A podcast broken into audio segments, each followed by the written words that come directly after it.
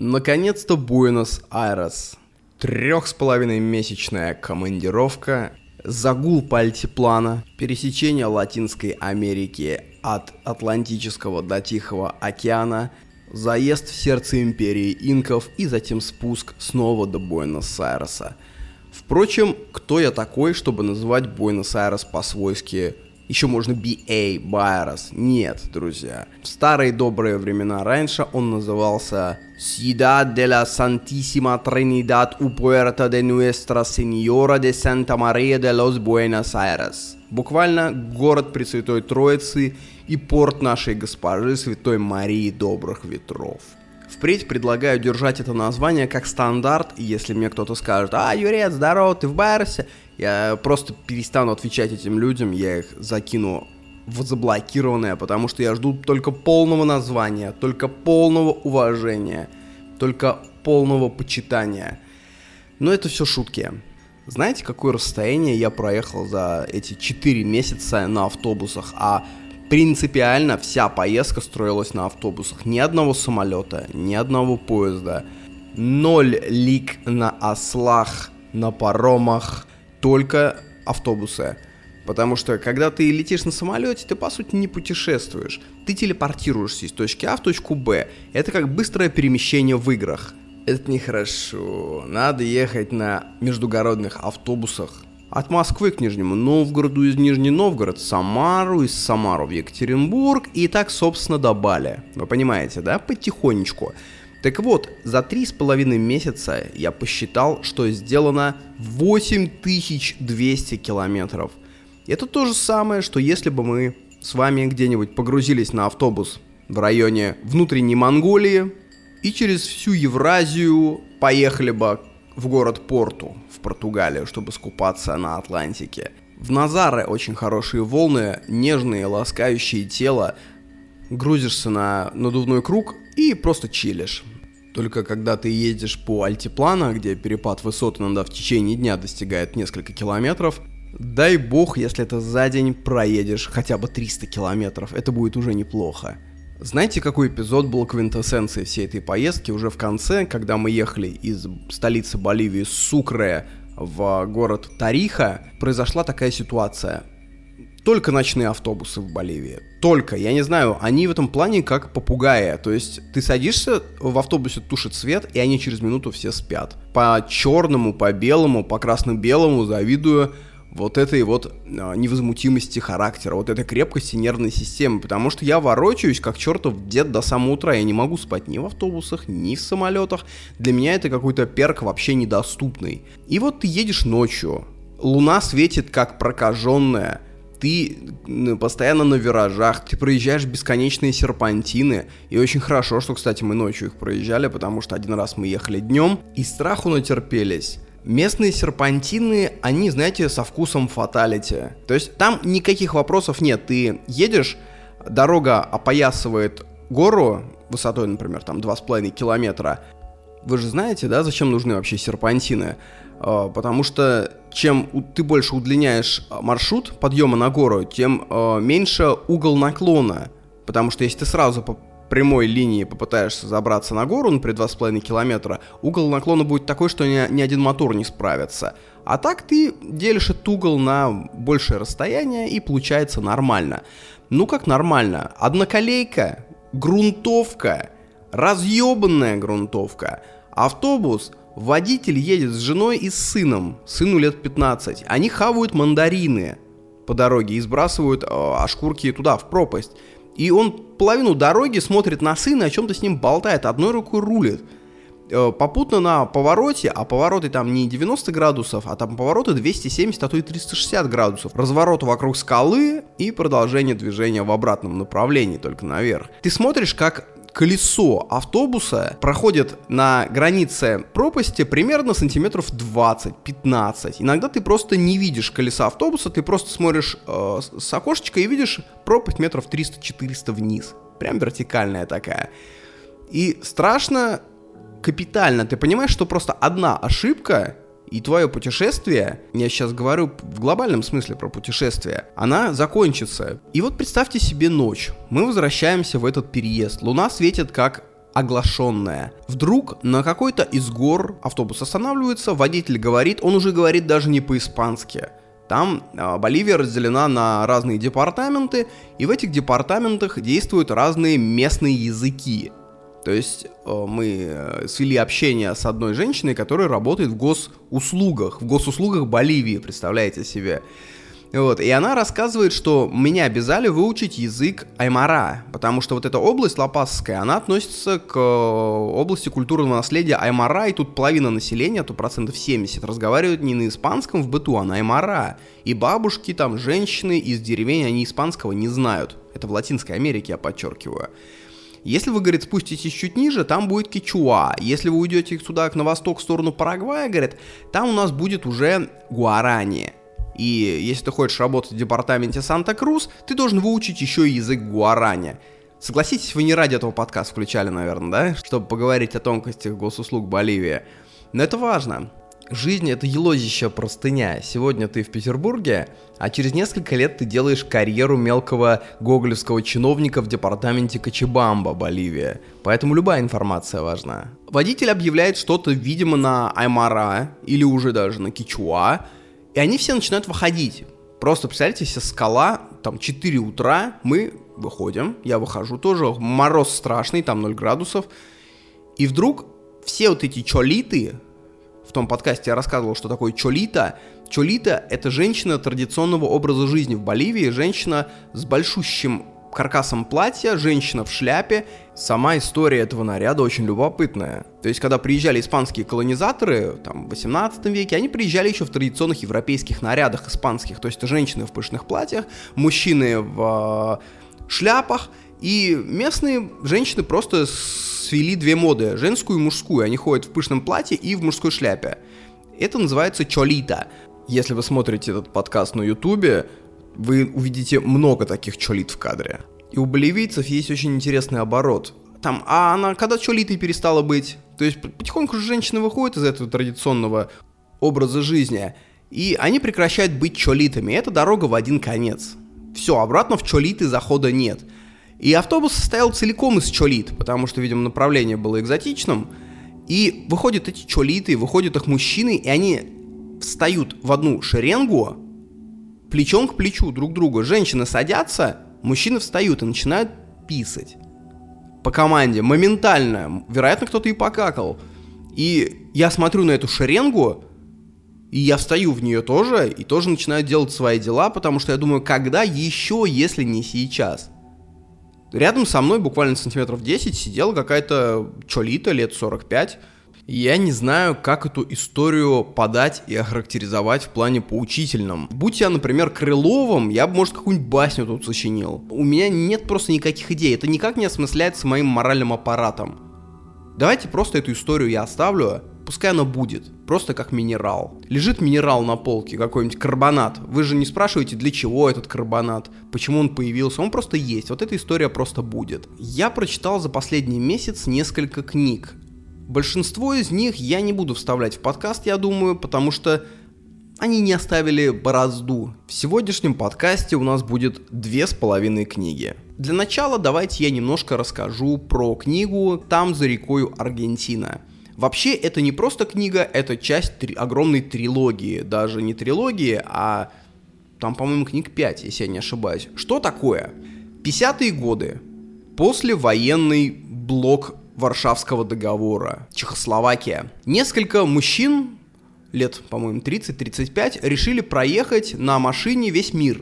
На чешской Татре и поехали на машине в Африку. Они пересекли всю Африку с севера на юг. Они приехали в ЮАР, в Йоханнесбург, сели там на паром, переправились в Южную Америку и дальше проехали на машине всю Южную Америку. И про это написали две книги. Первая книга охватывает Аргентину, Бразилию, а вторая рассказывает про Перу и Боливию. И я прочитал первую из них. Там за рекой Аргентина. Поездку от Буэнос-Айреса на машине до Рио-де-Жанейро в 50-х годах. И вы знаете, это чтение оказалось очень душистым. Это было познавательно, потому что мы кое-что знаем про 50-е годы в Советском Союзе, мы кое-что знаем про Европу, про процессы, которые происходили в Западной, в Восточной Европе, Кое-что мы знаем даже про Африку, что там началась деколонизация как раз-таки, что Англия начала отпускать э, свои колонии в Азии, Индия в это время откололась, Махатма Ганди. Но мы ни хрена не знаем про Южную Америку. Этот континент для нас как будто бы замер. Как будто бы в это время он впал в летаргический сон. Были войны за независимость в 19 веке, и потом уже вторая половина 20 века, там 70-е годы, Пеле, Пиночет, бесконечные революции, гражданские войны, вмешательство США, борьба с наркомафией. В общем, немного. Ровно так же, как они знают про нашу историю. Как недавно, я не помню, в Бразилии, что ли, в Аргентине чувак узнал, что из России, говорит, блин, у вас там сейчас война с этой, говорит, с Хорватией, по-моему. Я говорю, ошибаетесь. Мы воюем с Уэльсом. Он говорит, ну да, я что-то помню, Нау там какая-то страна славянская. Ну вот это тоже характеризует знание двух миров друг о друге. Что же там было в 50-е годы? Южная Америка в нашем понимании вообще воспринимается как царство свободы и какого-то изобилия после истощенной войной Европы. Европа же вся лежит в руинах, это там 49-48 год. А Южная Америка это то место, куда все бежали. Почему-то считают, что в Аргентину бежали только нацисты, на самом деле туда бежало даже больше евреев, потому что евреев э, до войны, до Второй мировой, их очень неохотно принимали собственно, нигде. То есть, если еврей, например, чувствовал, что дело пахнет плохой, плохой оборот хочу использовать, не буду. Если еврей чувствовал, что дело швах, то есть он там живет, например, в 38 году где-нибудь под э, Мюнхеном, и он чувствует, что э, идеология Гитлера заходит куда-то не туда, какая-то юдофобия начинается прям серьезная. Он хочет куда-то бежать, и его никуда не пускают. Европейские страны закрыли границы, они сказали, вот, свергайте Гитлера, ребят, Э, в Палестину им тоже бежать было недозволено, потому что, потому что арабы их не хотели принимать. И им оставалась Латинская Америка. И на самом деле огромное количество евреев бежало в Латинскую Америку до начала Второй мировой войны. Ну так вот, из-за этого Южная Америка воспринимается нами как что-то такое изобильное. Знаете, какие-то луга где-то там далеко-далеко. Где-то какая-то предзакатная страна изобилия, полная какаду, полная манго, дельта Амазонки, пампасы Аргентины, свобода, пространство, никакой идеологии. И вот эта книга, она в том числе показывает, что нет. То, что Южная Америка, она настолько огромная, что было и так, и сяк. В зависимости от региона. Мы, когда говорим про Южную Америку, вообще всегда забываем указать ее размер. Южная Америка размером слегка побольше России – то есть размер ее чудовищный. Только представьте, что Российская Федерация это на 60% вечная мерзлота. Еще, я думаю, процентов на 20-25 это Сибирь, где на 100 километров нет ни одного населенного пункта. То есть реальная территория России, вот такая жилая территория России, я думаю, это процентов ну, 30 от территории России. И в каких-то областях Южной Америки изобилие, а в каких-то не изобилие. Нам всегда кажется взглядом издалека, что там, где-то там все одинаковое и все унифицировано, как взглядом из Москвы много раз было подмечено. Читая Владивосток, кажутся практически городами-побратимами, которые лежат рядом. Электричка там ходит, да, 20 минут. На самом деле между ними расстояние чуть меньше, чем от Москвы до Багдада. Поэтому Южная Америка. Давайте просто по провинциям Аргентины. Провинция Чако.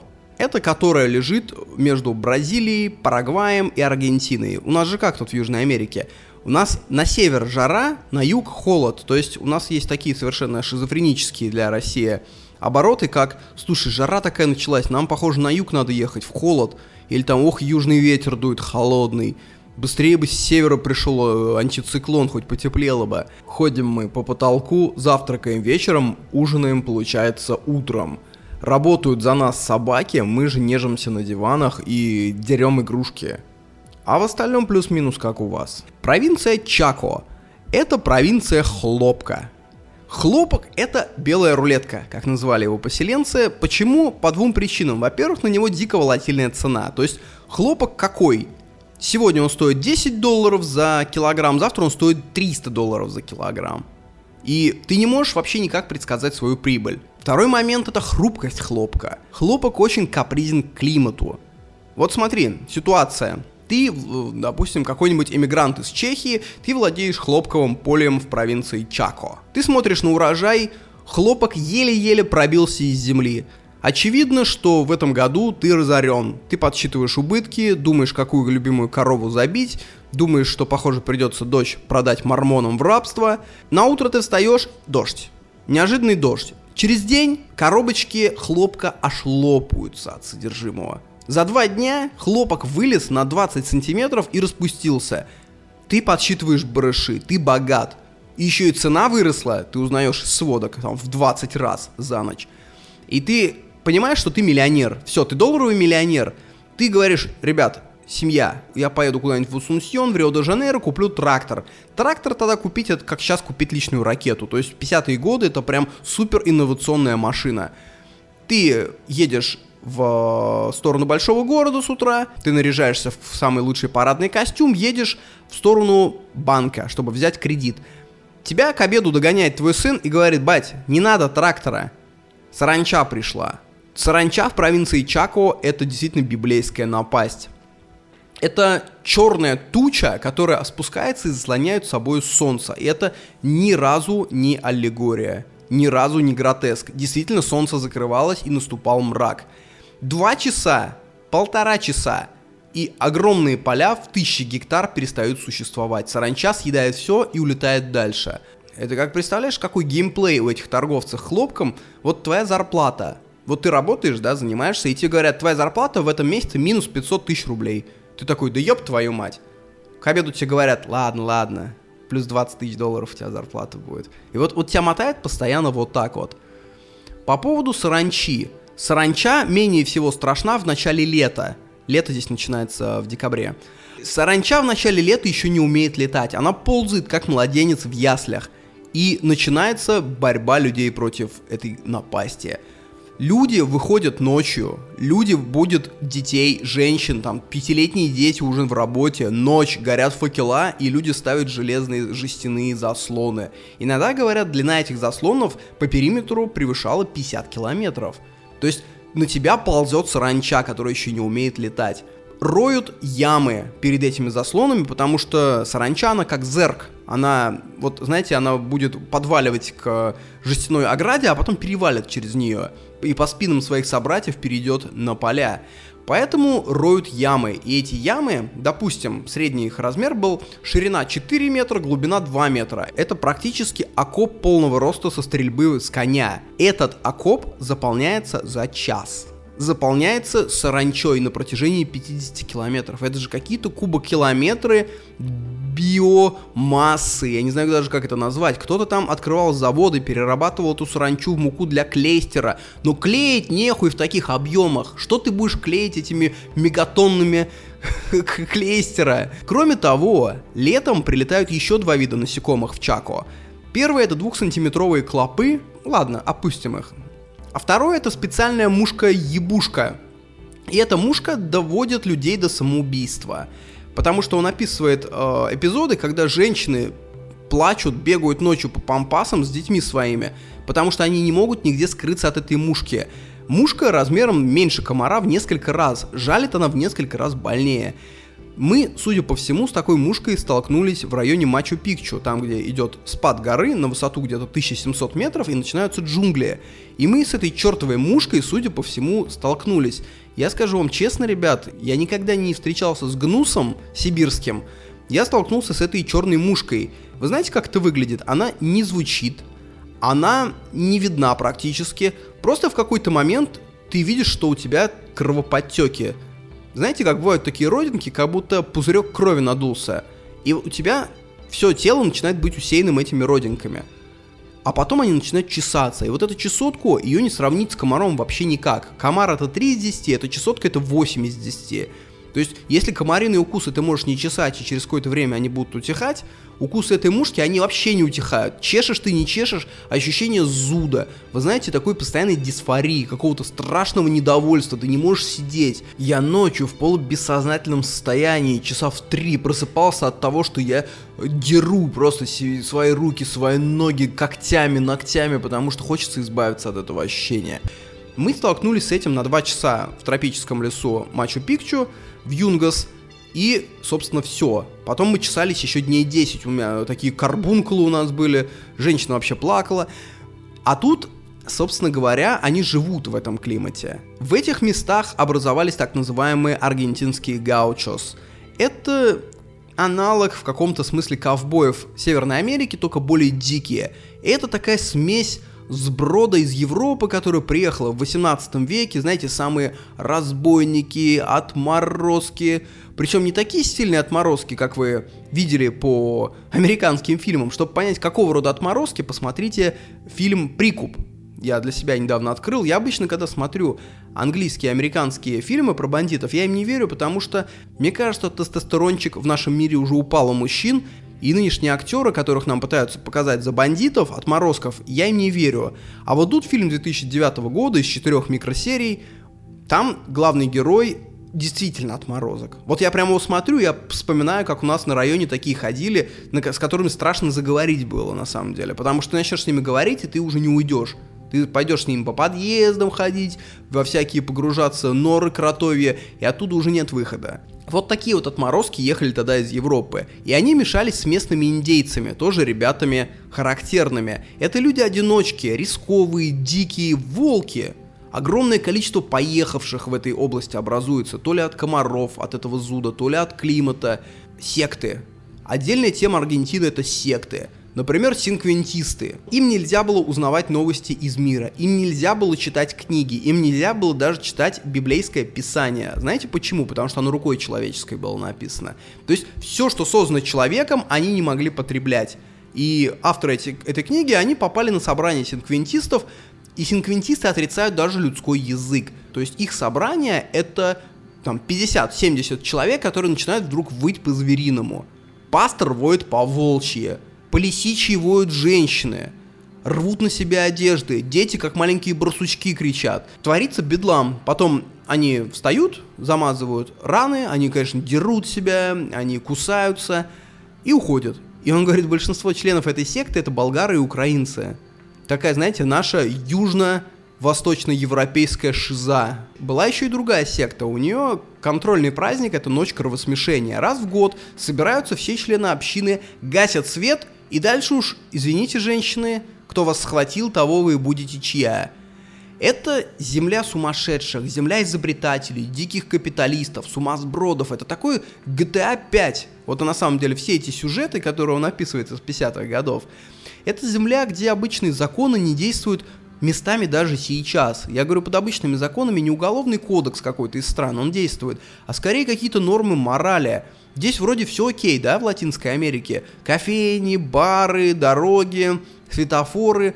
Ну, вот некоторые моменты дают тебе понять, что ты не, не в обычном пространстве. Рынок Арекипы, Перу, тор торгуют клубникой, торгуют разными травами, большинство из которых я не знаю. И вдруг дед достает из рюкзачка мяч и начинает пинать его в стену. Такая, знаете, игра козел была у нас в детстве. Надо было попасть мячом в стену, чтобы он в тебя не отскочил. Он не сумасшедший, нет, он просто решил на рынке попинать мяч, и на это никто не смотрит. Дед попинал мяч, положил его обратно к себе в рюкзак и был таков.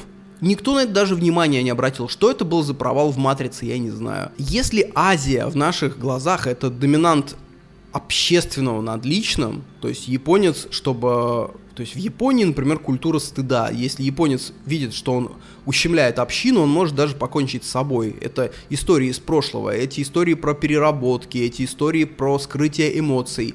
Вот Латинская Америка — это антагонист этого явления. Здесь водитель междугородного автобуса, я лично это видел, может остановиться просто на 10 минут, потому что он встретил знакомого. Все сидят и просто ждут, когда они поговорят. В книге расписывается история про поезда, про аргентинские поезда, у них не очень богатая сеть железных дорог, но и эти поезда постоянно опаздывали. Почему? Потому что, вот представляете, он едет по пампасам, Пампасы это ничего, про них отдельно мы потом поговорим, это пустыня. Едет по пампасам, видит гаучо, вот эти пастухи завалили корову. Вечером они просто с едой не заморачиваются, они просто подстреливают одну корову, бросают тушу на огромную решетку и жарят мясо. И так получается аргентинская осадо. Водитель поезда видит эту картину и такой, о, это ж Хорхе. Тормозит поезд, выходит и полтора часа сидит с ними, пьет мате, обедает этой коровой, пассажиры сидят, ждут, некоторые тоже выходят. Еще в начале 20 века такие истории были массовыми. И отсюда я хочу сделать еще один вывод. В Аргентине массово проблемы с жаркой мяса. Здесь великолепное по качеству мясо, но у них безлимитка на говядину. Это я потом расскажу, что это значит. Им не нужно изобретать никаких блюд. Если в Европе за каждый кусок мяса шла борьба, если еще в начале 19 века люди в какой-нибудь Франции или в Британии, это богатые страны, люди в этих странах не могли себе позволить мясо там раз в неделю даже, и они, конечно, с каждым кусочком начинали что-то выдумывать. Так рождается кулинария. В Аргентине мясо безлимитное, Поэтому они вообще с ним не заморачиваются. Оно здесь почти всегда пережарено. Оно почти всегда с одинаковыми примитивными специями. То есть мясо, вот пока что, что я увидел, в таких низовых местах, я не говорю про там какую-то высокую кухню, авторские рестораны, массово они как будто его готовить не умеют.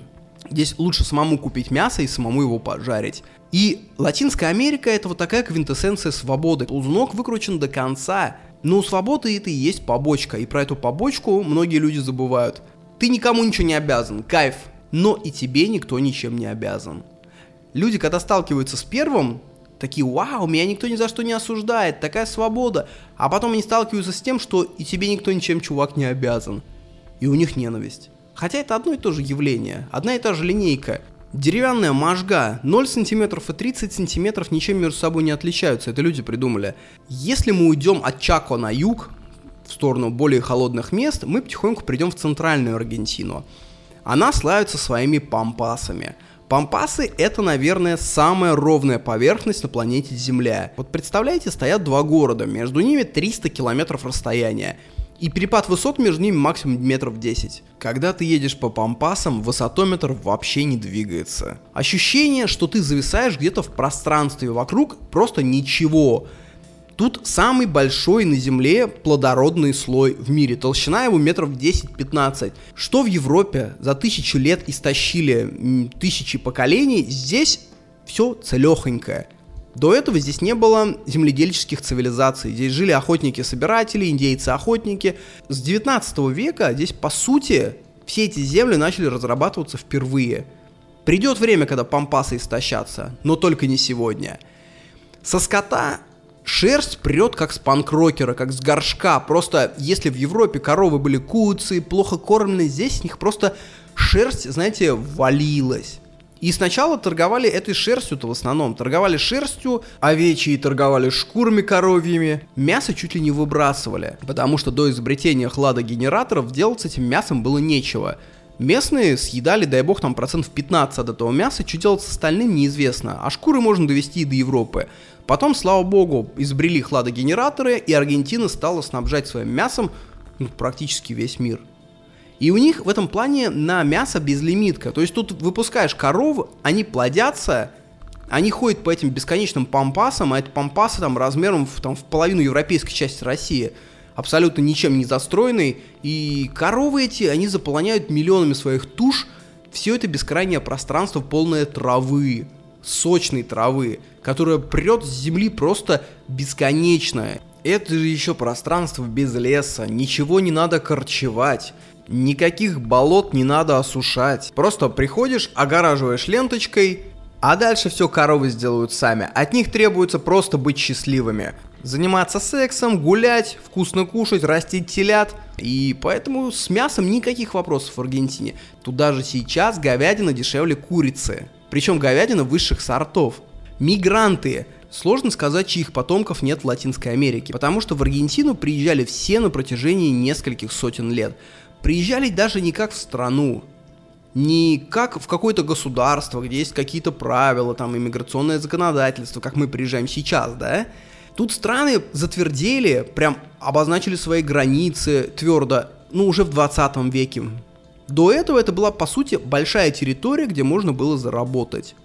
То есть раньше, понятное дело, ты инфу про миграцию нигде не добудешь, но зато, если ты в начале 19 века приехал в Соединенные Штаты, ты просто приехал. Ты просто ни перед кем не отчитываешься, через год идешь в управу, тебе дают гражданство. Все. Чтобы понять, как жил средний эмигрант из Европы в 20 веке, тут есть целая история про одного словацкого паренька. Он такой рубаха парень. пьет на Волтаве вино по кабакам, играет на шарманке, гоняется за девкой, но это девка из очень богатой семьи. И Мезальянс, он не может попасть в ее семью, и он страдает от любви. И как-то раз в таверне, между второй и третьей кружечкой словацкого вина, кстати, недурного, он слышит разговоры. «Брат, да я с Америки приехал в том году, там бабак вообще неведомо. Там просто начинаешь делюгу, через год у тебя x5, через 5 лет x50. Давайте со мной, я через год опять хочу. И чё тут сидеть в этой Европе? Тут, блядь, нищета. Перспектив вообще никаких. Богатые застолбили за собой целые ниши, а нас туда никто простых пацанов и не пускает. И вот этот наш рубаха парень подходит к этому мужичку, и вот уже следующий кадр. Он плывет в трюме, он пересекает Атлантику, он плывет из Словакии в Аргентину. 20-е годы 20 века. Только кончилась мировая война первая, условно наш прадед. Впервые он сталкивается с голодом. Два дня он едет на телеге вглубь страны. У него просто нет еды. Он, как бы, Европа есть Европа даже. В начале 20 века еда там уже, ну, была у людей. Здесь тебя никто кормить не будет. Это абсолютно зона анархизма. Переезд через Атлантику дорогой. Ты покупаешь билет в залог того, что тебе потом его надо отработать. Такое целевое перемещение. Он его привозит в провинцию Чако. Там хибара. Хибару заливает дождем. То есть местным вообще насрать, они даже дыры не заделывают уже, настолько они уже преисполнились. Змеи, комары, мушки. Он в кредит купил пшеницы, сделал себе хлеб хотел испечь на каком-то костре, который постоянно газ от дождя. Он начинает печь хлеб, замесил как-то тесто. С снаружи оно все подгорело, он такой, ладно, подержу побольше, сейчас соскрябаю все эти угли сверху, хотя бы в центре пирожка будет у меня хлеб. Начинает снимать уголь, дырку в пирожке делает, оттуда просто тесто течет водой, сырое. То есть человек впервые столкнулся, знаете, что надо уметь печь хлеб – до этого он просто шел в магазин в Словакии, покупал хлеб. Устроили его традиционно помощником младшего говновоза, платит какие-то копейки.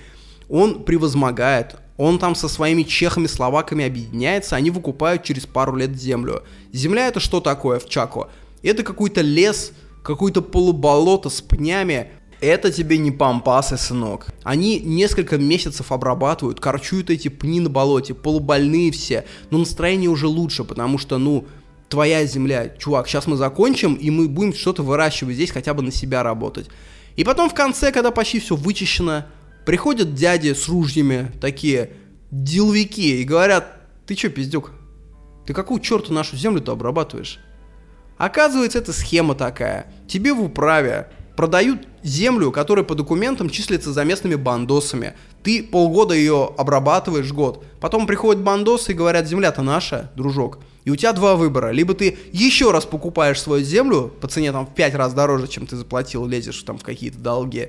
Либо ты уходишь, а земля уже обработанная, и считай, не бесплатно воспользовались твоим трудом. Он заходит после таких дней некоторых в таверну, он берет свою волынку, он такой, душа болит, хочу сыграть нашу словацкую. Начинает играть, а ему кричат за стойки. Слышь, говнарь, я сейчас тебя ружье разрежу, блядь, ты что за говно играешь? И вот этот словак, уже прошло лет 20-25, он рассказывает авторам книги, говорит, вы знаете, вот после того, как вот на весь бар меня так крикнули, я, говорит, до сих пор волынку-то в руки не брал. Уже 15 лет прошло, не могу, душа не лежит. Приезжает отец его. Оказывается, в Европе сгущаются потихоньку тучи. Отец приезжает, говорит, сына, Атха-ха! Там про вашу Америку рассказывают, что деньги просто с неба текут. Мы все имущество продали. Мы приехали, сестры, мамка, я первым пароходом, они сейчас через месяц приедут. Он просто руки на голову кладет, говорит, вы чё, батя? Вы чё наделали, говорит? Через месяц он приезжает в порт Буэнос-Айреса встречать свою мать. Мать сходу обнимает его, там кучу лет не виделись, говорит, я тебе подарки привезла, сына. Смотри, это средство для протирания ручек дверей, это занавесочки. Он плачет, говорит, мам, ты не представляешь, как я живу. Мы живем, говорит, в лесу в хибаре. Какие тут чертовой матери занавесочки. И вот он сидит на Рождество, говорит, я помню. Дождь.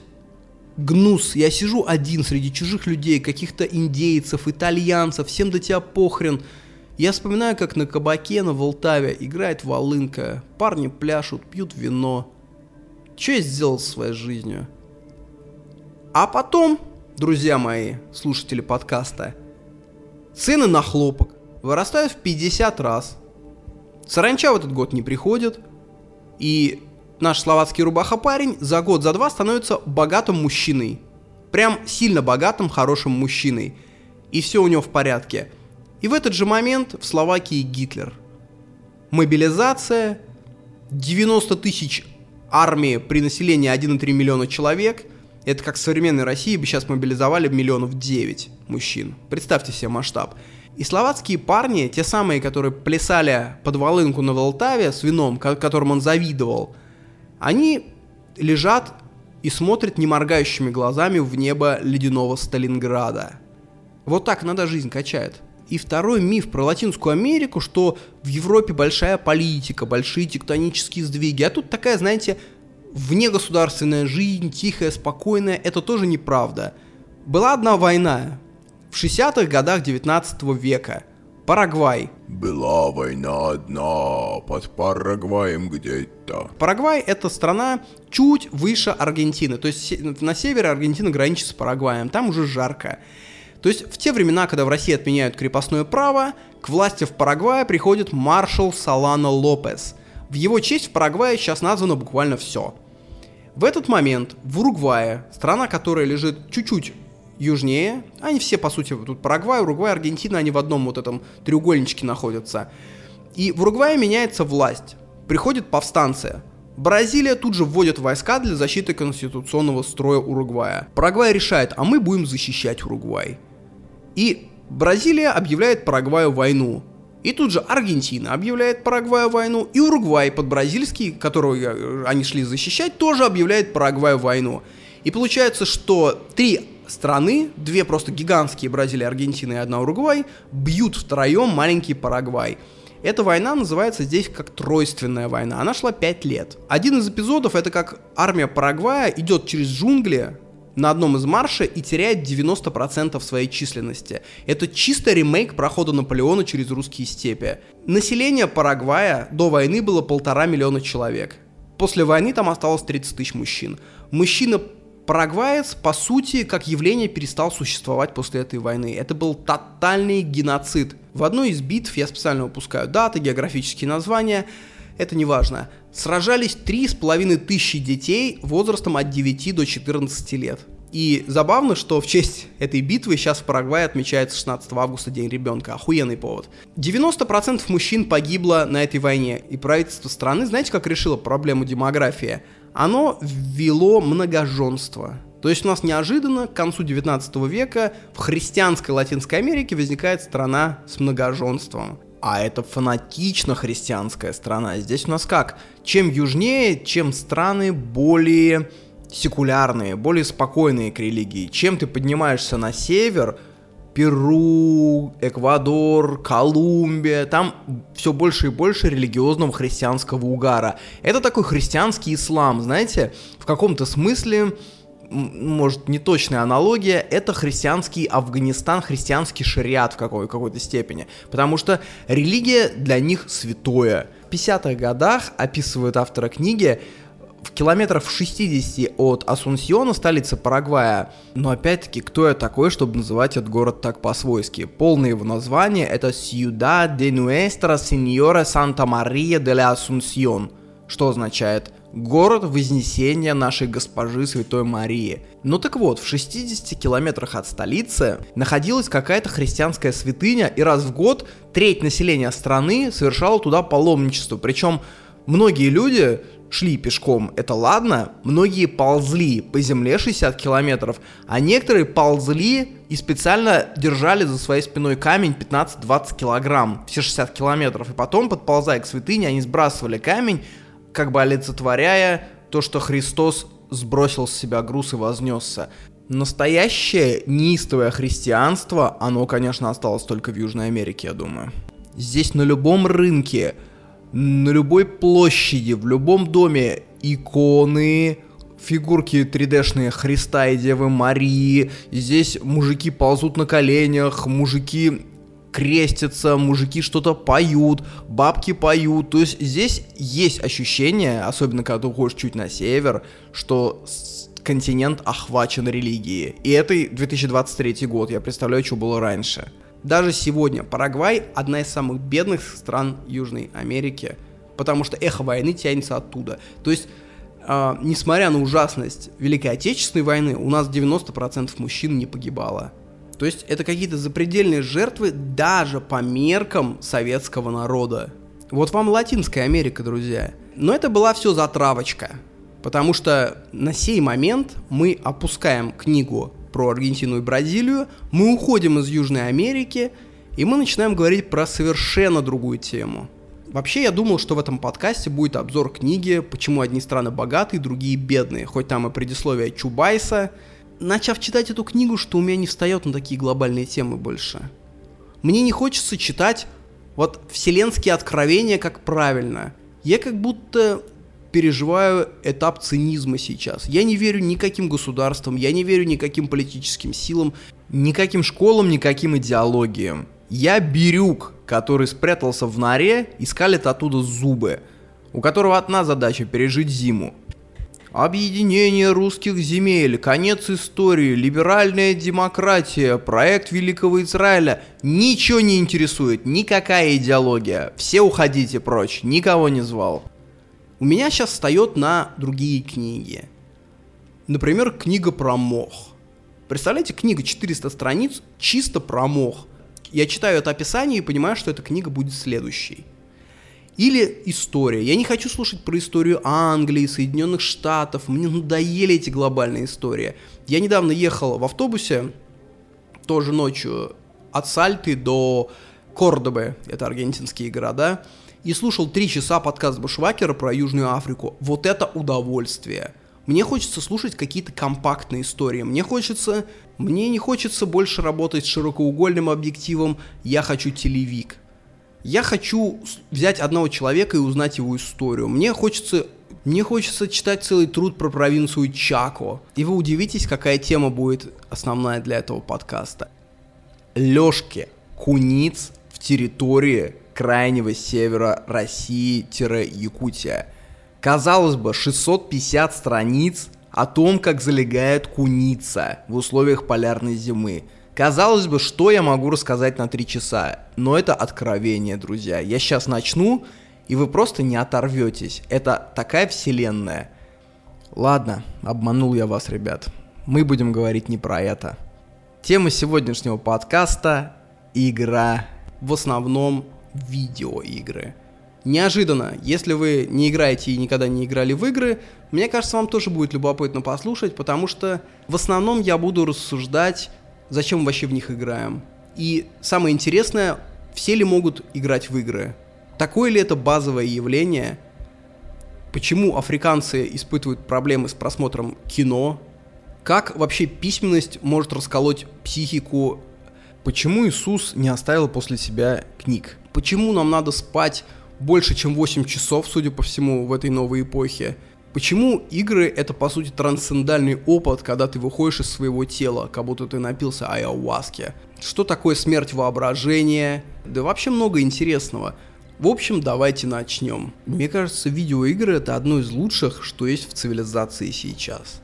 Вообще слово видеоигры какое-то чуханское, да? Каутсит, какой толстый исследователь из Висконсина и пишет статью в Wire о том, как игры развивают женскую объективизацию. У нас просто говорили игры. Все.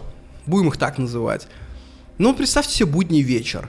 Что делает человек будним вечером, если ему не надо играть с детьми, если ему не надо работать, если ему не надо, если ему не надо ехать в торговый центр с женой и сидеть около золотого яблока, ждать, пока она купит себе тени для глаз – чем ему заниматься прикажете? Книга это все-таки искусство не для всех. Большинство людей книги не читает, это слишком сложно, это слишком не нужно. Книга это новомодное развлечение. Они либо смотрят фильм, либо бухают, по моему опыту. И игра — это лучше и фильма, как правило, потому что, согласитесь, вряд ли они смотрят какие-то прям охуенные фильмы. Как правило, там заходят в контакт, выбирают онлайн, фильм на вечер, делать нехуй, прикол, Голливуд, кошка обосралась, четкий боевичок, Вин Дизель, крест Доминика Туретта. Тыкаюсь первый попавшийся фильм, смотрят его, параллельно сидят в телефоне, разговаривают, потом встают через два часа, хлопают себя по животу, фильм посмотрел либо вообще бухают, что хуже некуда вообще. Игры — это лучше вот этого всего вышеперечисленного. Для меня игра — это антоним реального мира. И, собственно говоря, я этого не скрываю, и за это я их люблю. Когда ты постоянно путешествуешь, три месяца, Боливия, Перу, Чили, сидя вечером, ты хочешь просто отключиться от этого сложного мира. Ты хочешь упрощения правил. Я иду в игры за предсказуемостью. Игры бывают очень сложными, но все они предсказуемые относительно реальной жизни. Когда я играю в FIFA, я знаю цель, я знаю правила, я знаю, что хотят соперники, что я потеряю, что могу приобрести. Меня полностью устраивают эти несколько часов полнейшей предсказуемости. Раньше была шутка такая в школе, что типа там, Санек, слышал? GTA новые выходят. Там можно будет в каждый дом зайти. Даже вот в нашу школу можно зайти, и каких-нибудь ложков, типа тебя, погрузить в унитаз с головою. Нам этого не надо. На самом деле, я думаю, что такие игры, может, и будут, но они не будут пользоваться популярностью, потому что эта игра уже есть. Она называется «Реальный мир». Ты уже тут можешь зайти в любой дом, можешь начистить жопу любому засранцу, полная непредсказуемость, физика, разрушаемость э, всех объектов вокруг 100%. И что хорошего-то? Я не хочу может, заходить в каждый дом, я хочу компактный мир, я хочу мир ограниченный. Собственно, как любая книга, любой фильм, они все очень сильно ограничены, это мир компактный. Поэтому люди туда уходят. Им хочется спрятаться фильм в игру, в книгу, как любые зверьки прячутся в норке от огромного непредсказуемого мира, где сверху падают соколы. Только если книги и фильм ограничивает история рассказываемая, то есть нарратив, то игру ограничивает в основном геймплей. То, собственно говоря, зачем туда приходит. Об этом мы будем говорить вообще отдельно. Вообще, строить наш разговор про игры мы будем по книге. Книга называется «Игродром», автор Александр Витушинский, он практик, он одновременно философ, и книга такая получилась больше философская. Я эту книгу укажу в описании, конечно, всегда и все, приучайтесь, друзья, все, все продукты культурные, о чем я говорю, это всегда в описании, где бы вы не слушали, не смотрели этот подкаст. Но как и в остальных случаях, как и в остальных 43 предыдущих подкастах, книга для нас это скорее путеводитель, это не само путешествие. То есть я пользуюсь книгой как материалом, но очень много притягиваю со стороны, с опыта. Начинается все с того, как игра заставляет тебя глядеть на мир. Мы первым делом, запуская любую игру, мы сначала видим, как она ставит наш взгляд. С третьего лица, с первого, сверху, сбоку, изометрия. И тут зарыта собака. Тут на самом деле очень важно, потому что в жизни мы всегда смотрим одним взглядом. Фильм, он очень играет с темпом и стилем взгляда. Прерывающийся ли это дробящийся нарратив, или это кино по типу 1917, где все снято одним кадром. Взять игру FIFA, игра в футбол компьютерная. Она от какого лица глядит? Вот я об этом никогда в жизни не задумывался. Ты смотришь на эту игру глазами тренера? Нет. Игрока? Нет. А кого? И выясняется, что это позиция бога. Ты играешь сверху и сразу за всех, включая тренера и каждого игрока. Такого взгляда в реальном мире нет. То есть мы играем не за игрока, это не симулятор, мы играем за сущность футбола, за божество, которое отвечает за эту игру. Или любая стратегия. Такого взгляда в мире нет. То есть с тобой, по сути, когда тебя посадили играть в эту игру, с тобой провернули шутку. Тебя сделали богом, не оповещая тебя об этом. То есть ты просто садишься играть, и ты ощущаешь себя так, как ощущать должен себя Бог, создавший этот мир. И это тешит твое божественное, сука, начало, и ты не понимаешь, почему тебе так нравится на это глядеть именно с такого ракурса. Про игры есть еще одна интересная деталь. Игры наследственные. Что я имею в виду? Когда ты играешь в FIFA, футбольное поле своим прямоугольником лежит горизонтально. Когда ты играешь в хоккей, оно стоит вертикально. Почему? Любой культурный продукт, даже не игра, он пытается зацепиться за твой культурный багаж и залететь к тебе уже на основании чего-то. Это такой репейник, который цепляется к твоей культурной ткани. Ты смотришь фильм, потому что там играет твой любимый актер. Или ты смотришь фильм, потому что в этом фильме была использована та же штука, которая в твоем любимом фильме. Или тебе начинает нравиться вообще этот художественный жанр, и ты начинаешь смотреть все фильмы. Или ты начинаешь любить Гарри Поттера, и ты читаешь сначала книгу, потом ты смотришь фильм, потом ты играешь в игру. Но мы говорим о спортивных играх. В барах уже в 20 веке повсюду начали ставить настольные футболы и хоккеи. Потом начали ставить игровые автоматы в 70-х, 80-х с футбольными хоккейными играми, которые наследуют вот этим вот э, настолкам. И изначально футбол был горизонтальный, а хоккей вертикальный. И это пришло в современные игры ровно потому, что люди привыкли так видеть. И вот эта слепая наследственность, она очень сильно в играх сохраняется. И запомните этот момент, в будущем вы это увидите много раз по ходу подкаста. Так вот, интересная деталь касаемо взгляда. Когда мы смотрим на какой-то продукт, смотрим там кино, слушаем музыку, играем в игры, мы думаем, что мы просто смотрим глазами и просто впитываем. На самом деле нет. Кино это не просто картинка. Кино это продукт эпохи Возрождения. И, вероятно, средневековый крестьянин, европейский, не смог бы смотреть кино современное без предварительной подготовки. Когда я говорю не смог бы смотреть, я не имею в виду, что он не понял бы там какой-то глубокий смысл какого-то артхауса. Я говорю, что он физически, своими глазами не смог бы смотреть Человека-паука. Вот про это мы будем говорить. Позже я прям расскажу, почему это работает на примере африканских племен, что они не могут смотреть кино. Я в каком-то подкасте даже говорил, что даже как мы сейчас рассуждаем просто в быту, когда покупаем там, идем ватные диски какие-нибудь, там, кепчук, это все итоги проникновения научного стиля мышления через систему всеобщего образования. То есть, когда мужики в деревне говорят, там, во-первых, трактор в шуге у тебя, брат, застрянет. Во-вторых, там колеса двадцатка там, блядь. В-третьих, ты смотри, ты там от Никифоровки поедешь, там, там сейчас это все там половодье. А в-четвертых, ты, ты пидор вообще. Вот это вот перечисление в первых, во вторых, в третьих, четвертых – так не разговаривали люди до системы массового образования. Потому что вот это вот перечисление аргументов, это есть инструмент научной дискуссии. Так разговаривали ученые. Потом они писали учебники, и детки, читая вот эти рассуждения, начинали в быту разговаривать научным методом. То есть я когда читаю мемуары там людей 19 века из простых, меня всегда удивляет, э, насколько они говорят вещи вообще непоследовательные, на, вещи настолько не похожие на наш взгляд на мир. Например, я ехал ночью на телеге и слышал, птица ночная поет тоскливо. Наверное, это сулит мне погибель. Сейчас никто, ни один мужик, ни один гопник, никто никогда не скажет, не сделает такой вывод. Сейчас как скажут? Мужики такие, знаете, из-под Пскова, такие рабочие мужики нормальные, они скажут, что за птица-то поет? Да я видел ее, она у нас утром прилетает. Это типа дрозда там. Понимаете, включается классификация, распределение. Это научный стиль мышления, потому что даже базовые мужики впитали научный стиль мышления, а не эмоционально-стихийный. Поэтому какие-то вещи, которые мы сейчас делаем базово, на самом деле они чужды нашей природе. Если мы вернемся в прошлое, люди так не делали. Автор книги про игры ссылается в одном из абзацев на другую книгу. Книга называется «Галактика Гутенберга». Это была культовая книга 50-60-х годов про медиа, вообще как человек воспринимает информацию. И там был буквально один абзац про эту книгу, что африканцы из племен не могут смотреть физические фильмы.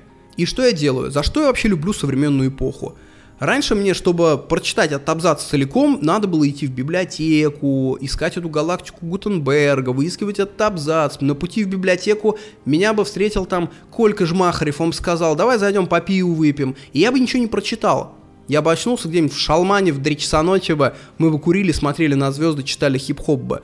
Сейчас нет. Сейчас я беру, скачиваю галактику Гутенберга, вбиваю по поиску Африка внутри этой книги, нахожу 40 упоминаний, и просто читаю все, что связано с Африкой из этой книги. Нахожу эту часть и просто впитываю, там большущая глава была про именно невозможность смотреть кино.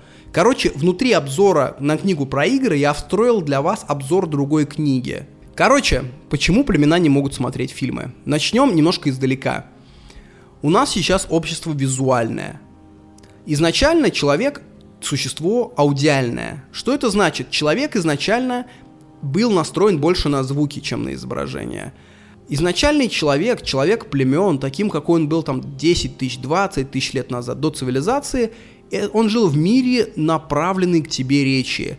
Это мир прибаутки, мир постоянного контакта, напевания, шутки, эмоциональные речи, улюлюканий. То есть жизнь племени состоит в основном из этого – мы, современные западные люди, когда я говорю под западным, я имею в виду японцев, русских, индонезийцев, всех. Потому что мы сейчас все западные люди, потому что мы плод эпохи Возрождения, эпохи Просвещения, эпохи романтизма. Даже тот, кто этих слов никогда не слышал, все равно их плод.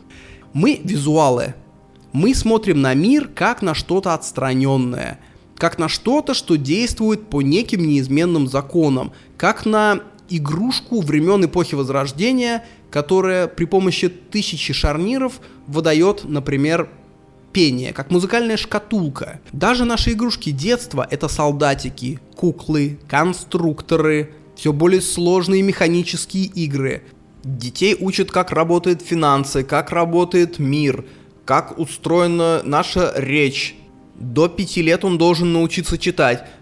Смотри, Владик, это светофор. Когда он горит красным, ты стоишь.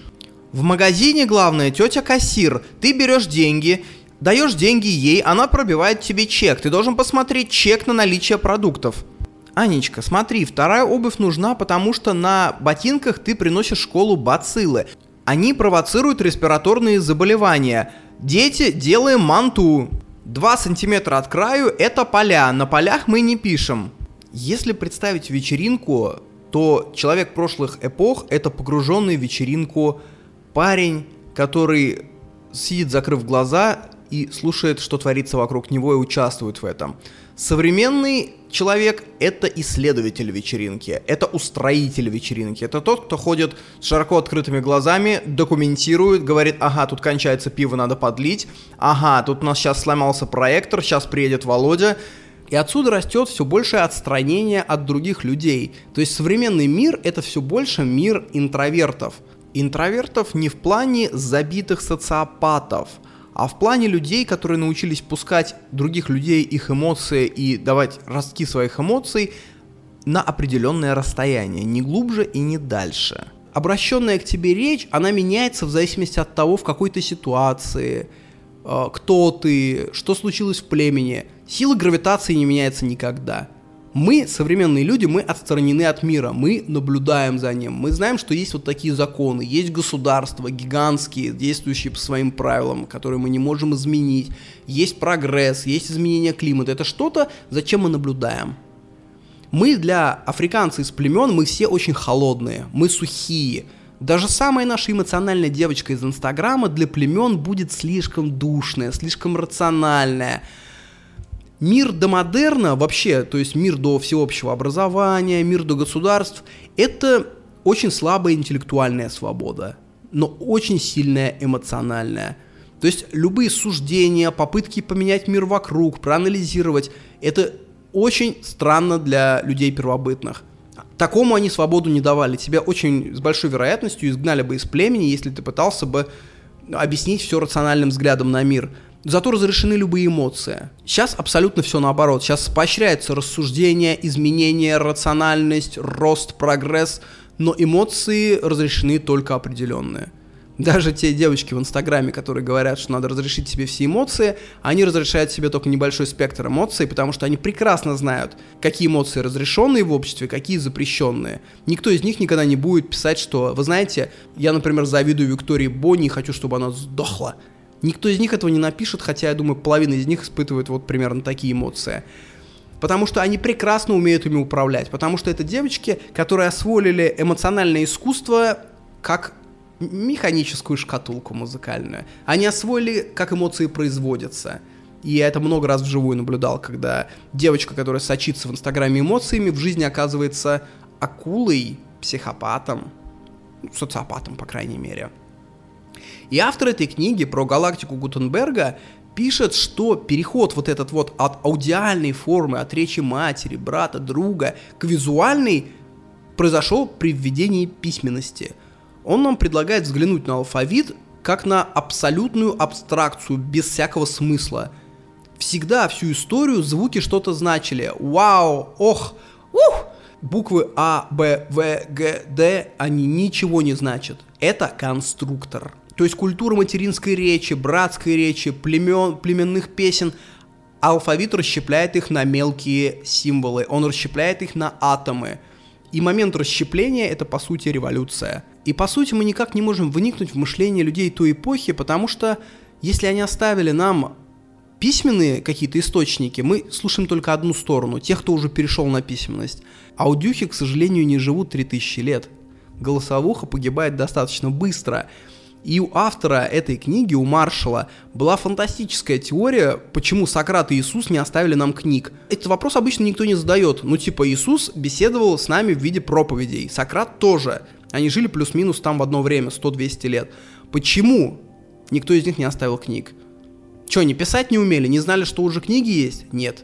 Потому что ни тот, ни другой не считали, что текстом можно передать важные послания – им язык текста не казался подходящим.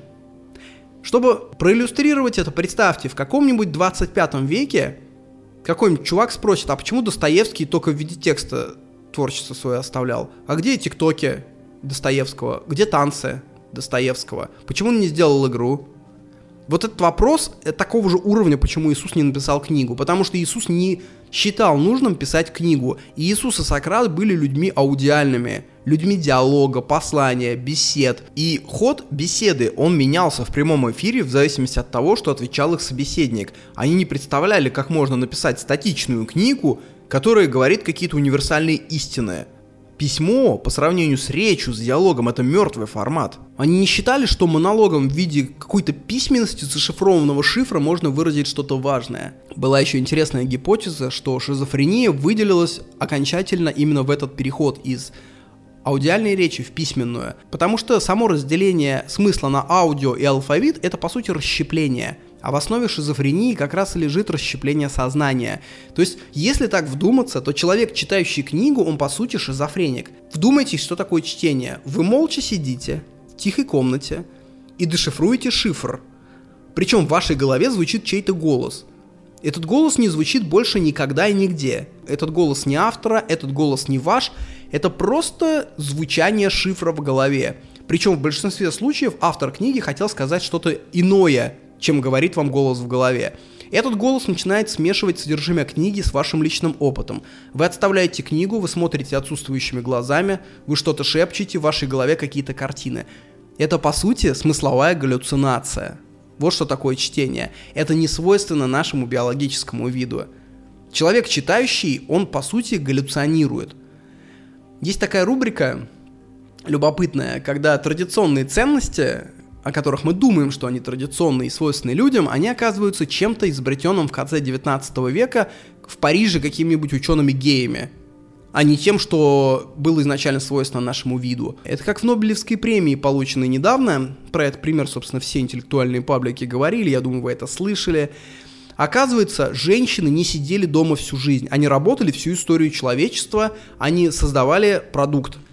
И перестали женщины работать только в конце 19 века, буквально вчера, когда начали появляться крупные мануфактуры, производства, и женщина уже не могла уйти в какое-то централизованное место на другом конце города, чтобы поработать 10-12 часов.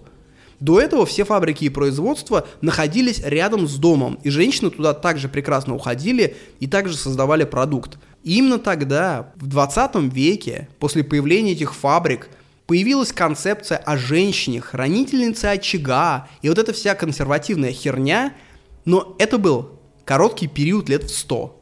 И он кончился. Женщина опять ходит на работу, и мы вернулись к реальной консервативности, когда женщины и мужчины работают, собственно, в четыре руки. Или инстаграмная вот эта херня, что раньше мужики делали подвиги, приносили мамонта, женщины сидели дома, создавали энергию, хранили очаг. Такого никогда не было в истории человечества. Этот период не существовал. Я думаю, эта теория эзотерическая зародилась где-то в 50-х годах в Штатах, когда экономика настолько сильно росла, что зарплаты мужика хватало на всю семью. И вот и начали появляться разные эзотерические течения, чтобы описать ситуацию, в которой мы живем сейчас – это очень популярный жанр, когда человек рассказывает про прошлое, он зачастую процентов на 90 описывает свой нынешний мир и проецирует его на прошлое. То есть, если чувак живет в детдоме, где все друг друга дерут, ему очень близка будет теория о первобытном насилии. Если чувак живет в доме родительском, в богатой семье, где его все любят и поощряют, он вполне себе может вырасти каким-нибудь романтиком. Это как зачастую в богатых семьях, где батя в 90-е всех рвал на британский флаг и отправил лично на дно водоема в тазике с цементом там 100 человек ради капитала, дочка у него вырастает левая, которая говорит про социализм, про коммунизм, кажется как, а если вдуматься головой, у нее был личный сорт коммунизма. Она описывает свою жизнь через теории. Она просто таким образом рассказывает, а я живу хорошо. Блин, да даже банально взять... Есть же две теории, да, на взгляд на человека. Есть теория э, Гоббса о том, что люди изначально твари, и эпоха доисторическая — это война всех против всех. Когда все дерутся между собой, когда ты не можешь пройти мимо соседнего племени, потому что тебя изнасилуют и убьют. И есть теория Жан-Жака Руссо, который говорит, что человек благородный дикарь, что войны и насилие принесли государство. Почему они оба так пишут? Потому что они берут мнение о прошлом, исходя из своей текущей жизни. Гоббс жил в эпоху гражданской войны, 30-летней войны, когда реально шла война всех против всех. И он просто взял свою текущую ситуацию и натянул на прошлые все эпохи. И вот так появилась эта теория. И у нас сейчас очень многие люди говорят о прошлом или о будущем, а на самом деле описывают свое настоящее. Вот и все. Получается, чтение – это новая ценность. Еще лет 130 назад люди были поголовно неграмотными и мыслили, собственно, аудиально. Помню, какую-то книгу я читал про мальчишку 30-х годов. По-моему, то ли «Дети Арбата», то ли что-то там из Полякова. И вот этот парнишка, там, конца 20-х годов, ему бабушка из деревни говорила, ой, только читаешь ты все и читаешь, ты смотри, не зачитайся, сейчас, говорят, зачитываются мальчики такие, потом вообще не могут жить, только сидят и читают, и глаза себе портят. Вот это его бабушка, это еще житель аудиального мира традиционных ценностей, который боится книги, который опасается книги. И сейчас, когда люди снова начинают меньше читать, то есть поколение смотрит тиктоки, ютубы, голосовухи, снэпчаты, они даже сейчас на самом деле TikTok используют как инструкцию для какого-нибудь чайника. То есть какой-нибудь зумер 20-летний покупает чайник, и инструкцию он ищет не в текстовом виде, а в виде э, пособия на ТикТоке. Вы прикиньте?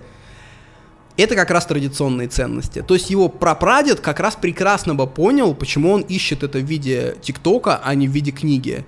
Это мы, люди текста, которые появились с началом э, всеобщего образования в начале 20 века, это мы какие-то странные.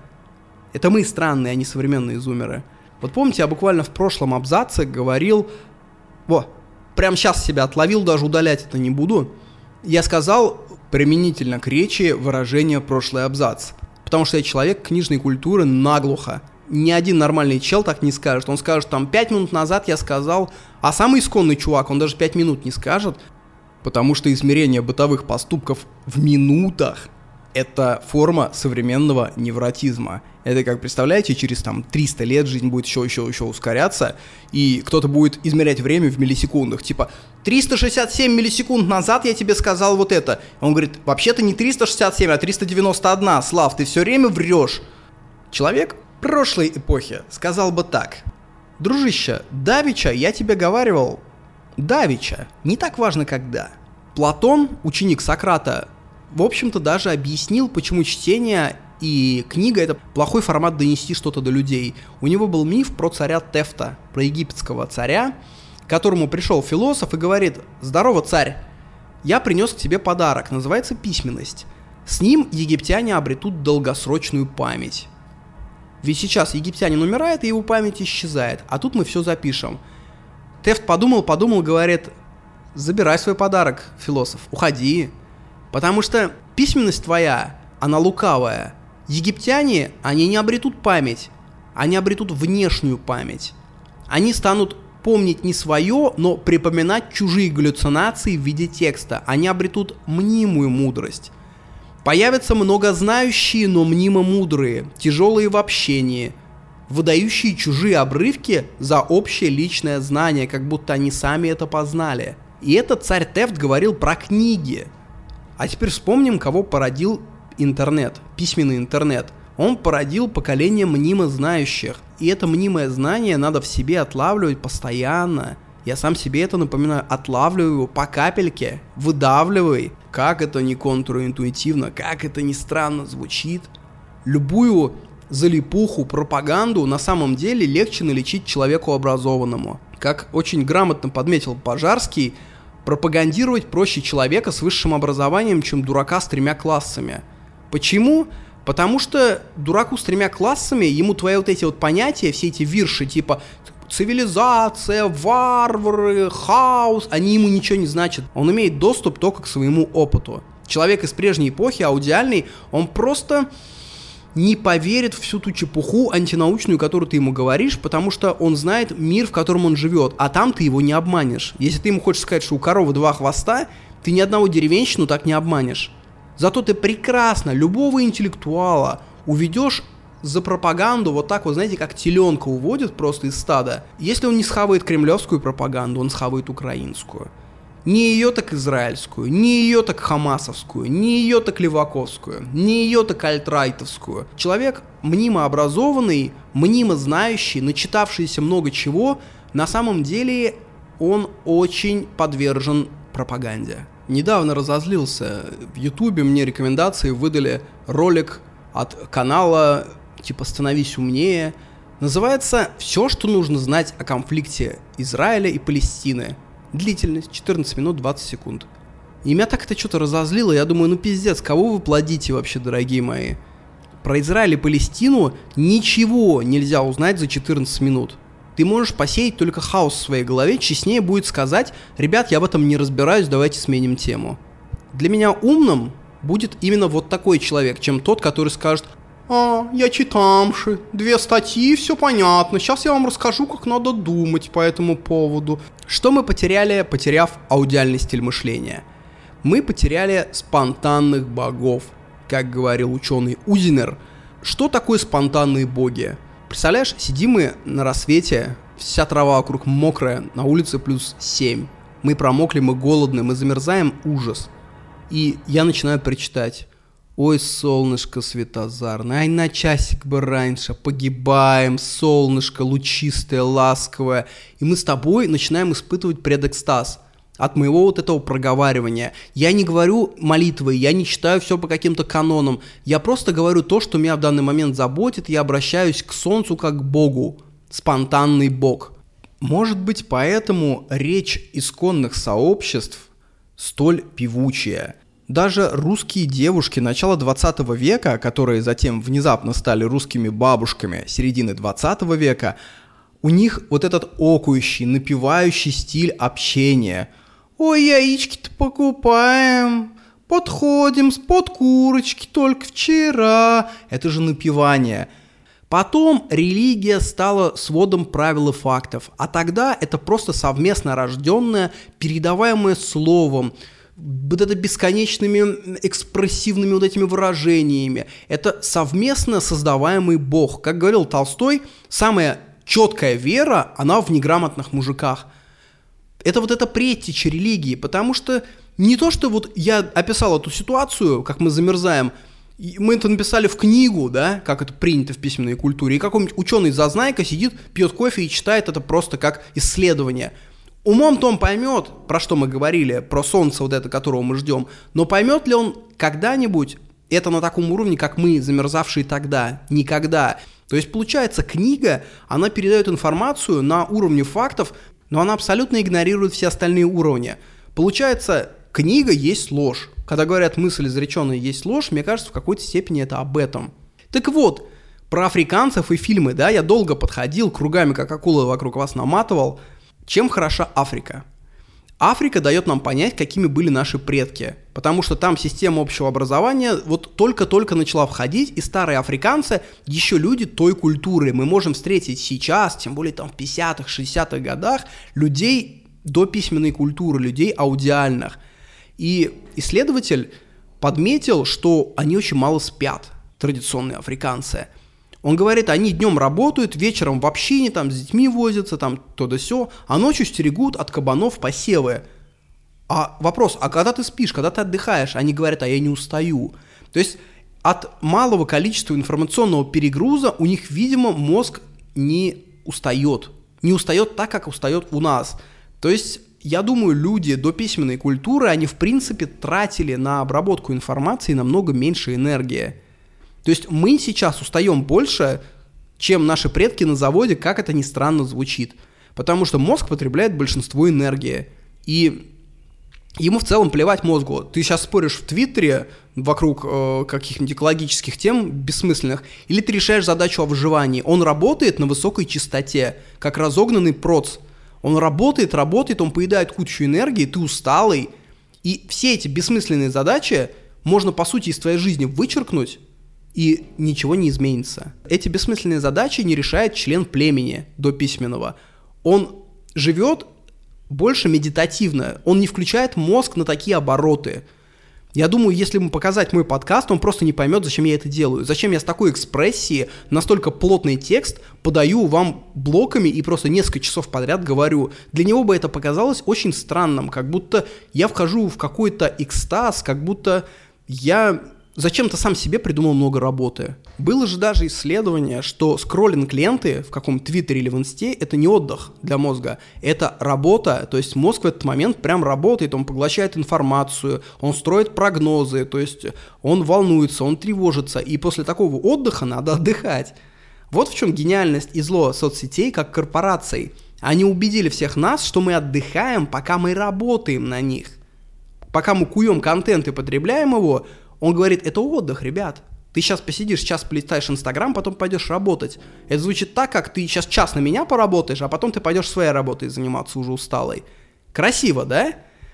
Я думаю вообще, что в современном мире с такой информационной перегрузкой людям надо спать 9-10 часов. 8 часов сон, он из прошлого, из времен, когда люди работали на фабриках. Работа на фабрике в большинстве своем, это ты повторяешь одни и те же операции без конца. То есть эта работа не требует такого напряжения мозга. Даже по себе я сейчас знаю, что для меня физическая усталость намного приятнее умственной усталости. После физической у тебя обостряются вкусы, тебе приятно сидеть, после очень мощной эмоциональной умственной усталости тебе даже лежать некомфортно.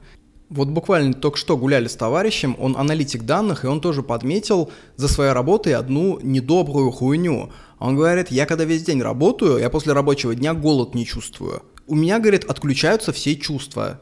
Я пару часов после рабочего дня, я зомби, который не понимает, что он хочет, не понимает, хочется ему лежать или ходить, и надо себя немножко растрясти. И такое за собой улавливаю и я. Однако я опять вас надурил и опять не подошел к африканцам. Кошка. Когда ты смотришь какой-то фильм, все так делали, я думаю, или какое-нибудь там видео на National Geographic, ты видишь на экране кошку или тигра, зовешь свою кошку, подносишь ее к экрану и говоришь, смотри, это ж кошка. А кошка смотрит и никак не реагирует. И мы такие, ну вот ты глупая. Ты же, я тебе показываю тигра, он прям ходит перед тобой, почему ты его не видишь? Оказывается, это не кошка тупая. Оказывается, у кошки нет навыка просмотра экрана. Как у нас нет навыка слышать тонкие запахи, которые слышит кошка.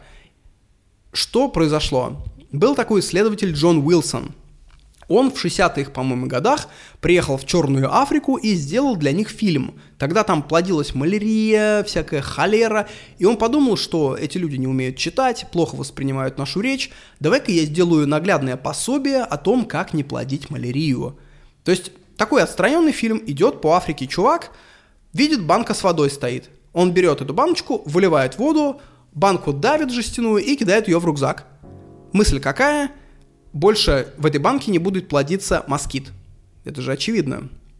Ну, это общее место всей пропаганды против москитов, что в Сингапуре, что в Африке. Сейчас нельзя оставлять плошки с открытой водой, потому что там откладывают свои яйца москиты. Сделал он этот наглядный фильм. Собрал местных африканцев около проектора в местном ДК каком-то, я не знаю где. Включает он фильм. Фильм кончился, две минуты, пособие. Он спрашивает, поняли смысл? Они говорят, нет. Он такой, так, погоди, что вы видели? Они говорят, курицу.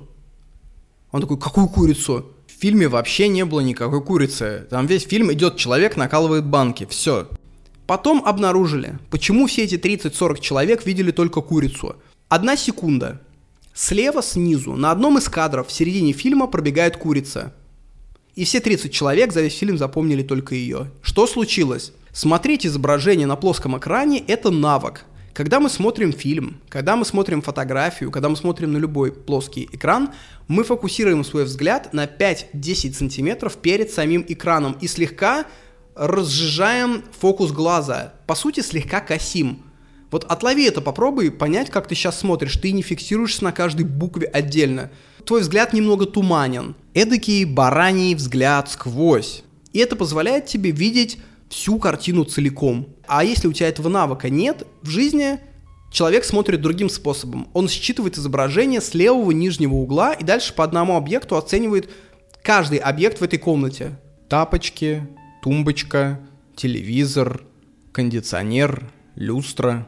И африканцы смотрели именно так. Они смотрят в левый нижний угол на кадр и дальше идут наверх, направо. Но так как кадр меняется в фильме 24 раза в секунду, они никак не успевают подойти даже к центру. И они все время смотрят в левый нижний угол.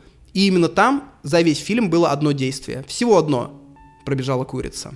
Но мало того, дело не только в этом. Подкастов, наверное, 7 назад я доказывал, что мы на 80% состоим из Библии, даже люди, которые неверующие, никогда ее не читали. Но еще мы состоим из западной цивилизации, все. То есть на, это наследие греков, наследие Возрождения. Мы даже не знаем, насколько это в нас зашито. И фильм, который мы смотрим, это не просто видюшка. Это, внимание, высококонвенциальный символический артефакт, построенный по законам западной цивилизации. Что это за ум значит? Смотрим кино. Диалог двух героев. Один важный, второй второстепенный. Побеседовали, второстепенный пропадает из кадра, главный герой э, продолжает свое движение. Мы еще с трагедией древних греков впитали, что второстепенный персонаж просто себя исчерпал и исчез. Никто из нас, даже самый какой-нибудь лютый необразованный гопник из-под Екатеринбурга, никогда не спросит вопроса, которые задают африканские племена. Они спрашивают, куда ушел второстепенный герой. Они начинают испытывать тревогу. Они перестают следить за сюжетом, они не понимают, как так, они побеседовали, потом второй пропал. Им надо показать, что он уходит условно в магазин покупать.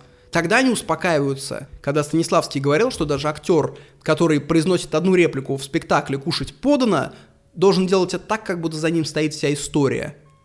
И вот африканцы это понимают, они хотят увидеть жизнь этого человека целиком. Если он просто скажет «кушать подано» и уйдет, африканцы из племен, они заволнуются. А куда он дальше? Мы ж только познакомились. Живой человек пропал, ау! Откуда это идет? Вот представь себе реальную жизнь. Мы сидим в компании, сидим, сидим, вдруг я встаю и молча ухожу. Конечно, все меня спросят, куда ты уходишь. Конечно, у всех будет тревога от того, что я никак никого не оповестил и пропал. Но в кино мы понимаем, что это условность. И мы это прощаем. Мы понимаем, как работает сценарий. Любой из нас, смотря самые примитивные фильмы, это понимает. Или движение камеры, это отдельная тема. Панорамные движения камер вокруг города. Мы понимаем, что двигается камера, африканец из племен думает, что двигается не камера, а город плывет. Страшно. Или наезд камеры на человека, когда человек увеличивается в размерах, мы-то понимаем, что эта камера приближается, и это художественный прием, который показывает, сначала показывает человека в комнате, чтобы показать нам общую композицию, потом его лицо, Африканец думает, что человек увеличивается в размерах. Он думает, что это сделано ради этого, чтобы показать, как человек вырос в размерах. То есть, прикиньте домодерновыми глазами, какая все это кислотная херня. Просто мы так наблатыкались за всю историю, и настолько мы это передаем уже своим детям в каком-то режиме, даже не включая голову, что мы даже не замечаем, в какой кислоте мы живем. У нас, у любого из нас есть навык отделять важное в кадре от херни. Когда племена смотрят фильм, они не могут это сделать. Они смотрят важный фильм, они видят на столе лежит что-то из еды, и они могут начать обсуждать этот продукт. Они не понимают, что это не важно. Или если кто-то в кадре запел, они тоже встают и пляшут, фристайлят, э, поют. У них нет навыка пассивного наблюдения. Вы, наверное, думаете, ого, какие прикольные эмоции ты испытываешь, когда ты не знаешь, как смотреть. А на самом-то деле любой из нас может эти эмоции испытать, когда мы не знаем, как смотреть и по этому поводу испытываем тревогу. В музее современного искусства – это то, что я давно в себя отловил, они навевают на меня тревогу. Я когда прихожу и смотрю на все это, спустя минут 40 я чувствую какой-то экзистенциальный неуют внутри, как будто мир какой-то неправильный, как будто что-то должно случиться, как будто сами основы этого мира куда-то поплыли. Как сваи на вечной мерзлоте. Потому что я не умею смотреть современное искусство. Его надо смотреть не теми же глазами, как ты смотришь обычное искусство. Или интерфейс Windows и концепция папок. Современные зумеры, знаете, они не умеют пользоваться папками. То есть и вот эта концепция, что внутри папки лежит папка, там лежат файлы. Ярлык ссылается на файл, но сам файлом не является. Она им взрывает голову, потому что у них сейчас компьютеры на самом деле мало у кого есть. Они все сидят на смартфонах, там этой концепции нет. Там концепция иконок, тайпов. И зумеры, которым сейчас лет 18, они, как правило, плавают в этой концепции, как деды старые. Они такие, а что такое папка?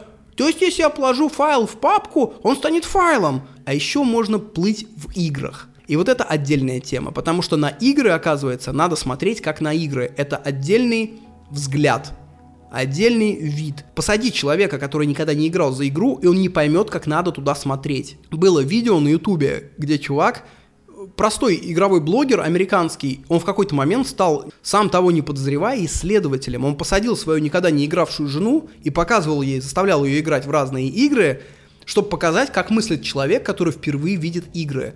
И он прям отлавливал моменты, которые нам, играющим, кажутся очевидными, а ей кажутся неочевидными. И это все вещи буквально как африканцы, которые увидели в фильме «Курицу». Как любой смотрящий кино знает, что значит откат камеры назад, так любой играющий знает, что красный это почти всегда жизнь, синий это всегда манна, основа любой игры это прыжок, отход от урона, есть блок. Неиграющим людям все это надо объяснять заново. И вот я специально законспектировал это видео, я его отдельно еще приложу, просто рассказать, как люди не играющие смотрят на игру и видят в ней фигу. Платформеры. Любая игра типа Супер Марио, где ты прыгаешь по платформам, выбиваешь разные очки. Люди, играющие, первым делом пытаются понять, какие действия правильные, какие нет, какие игра поощряет, какие нет. Они изучают быстро на своем опыте этот геймплей и затем быстро проскакивают, например, там лабиринт из 10 ступенек. Его жена, она боится узнать, какое наказание за каждое неправильное действие.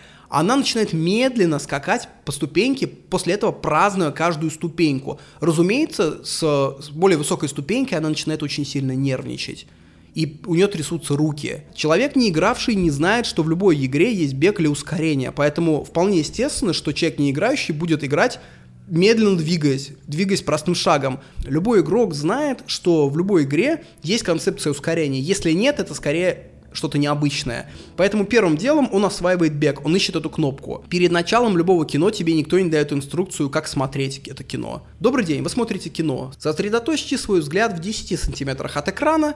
Никто так не делает. В играх тоже. Считается, что ты все знаешь нативно. Например, вертеть мышкой, чтобы озираться – Эту инфу не дает тебе никто, ни одна игра э, в туториалах, каких-то руководствах. Это подразумевает, что ты должен знать, что камера вращается вращением мышки. Его жена долгое время играла в шутеры, не двигая камеру. Просто, как в старых играх, помните, в 90-х годах, просто фиксированный взгляд камеры. В 3D-играх она не понимала, куда идти. Мы, игроки, знаем, что тебе либо знаки указывают, куда идти, либо кто-то тебя ведет, как в Скайриме, либо у тебя на самом деле нет выбора, и из трех коридоров два являются фиктивными. Например, они завалены ветками, и для тебя это знак «Ого». Разработчики дают мне понять, что тут коридор заваленный. Все, ухожу.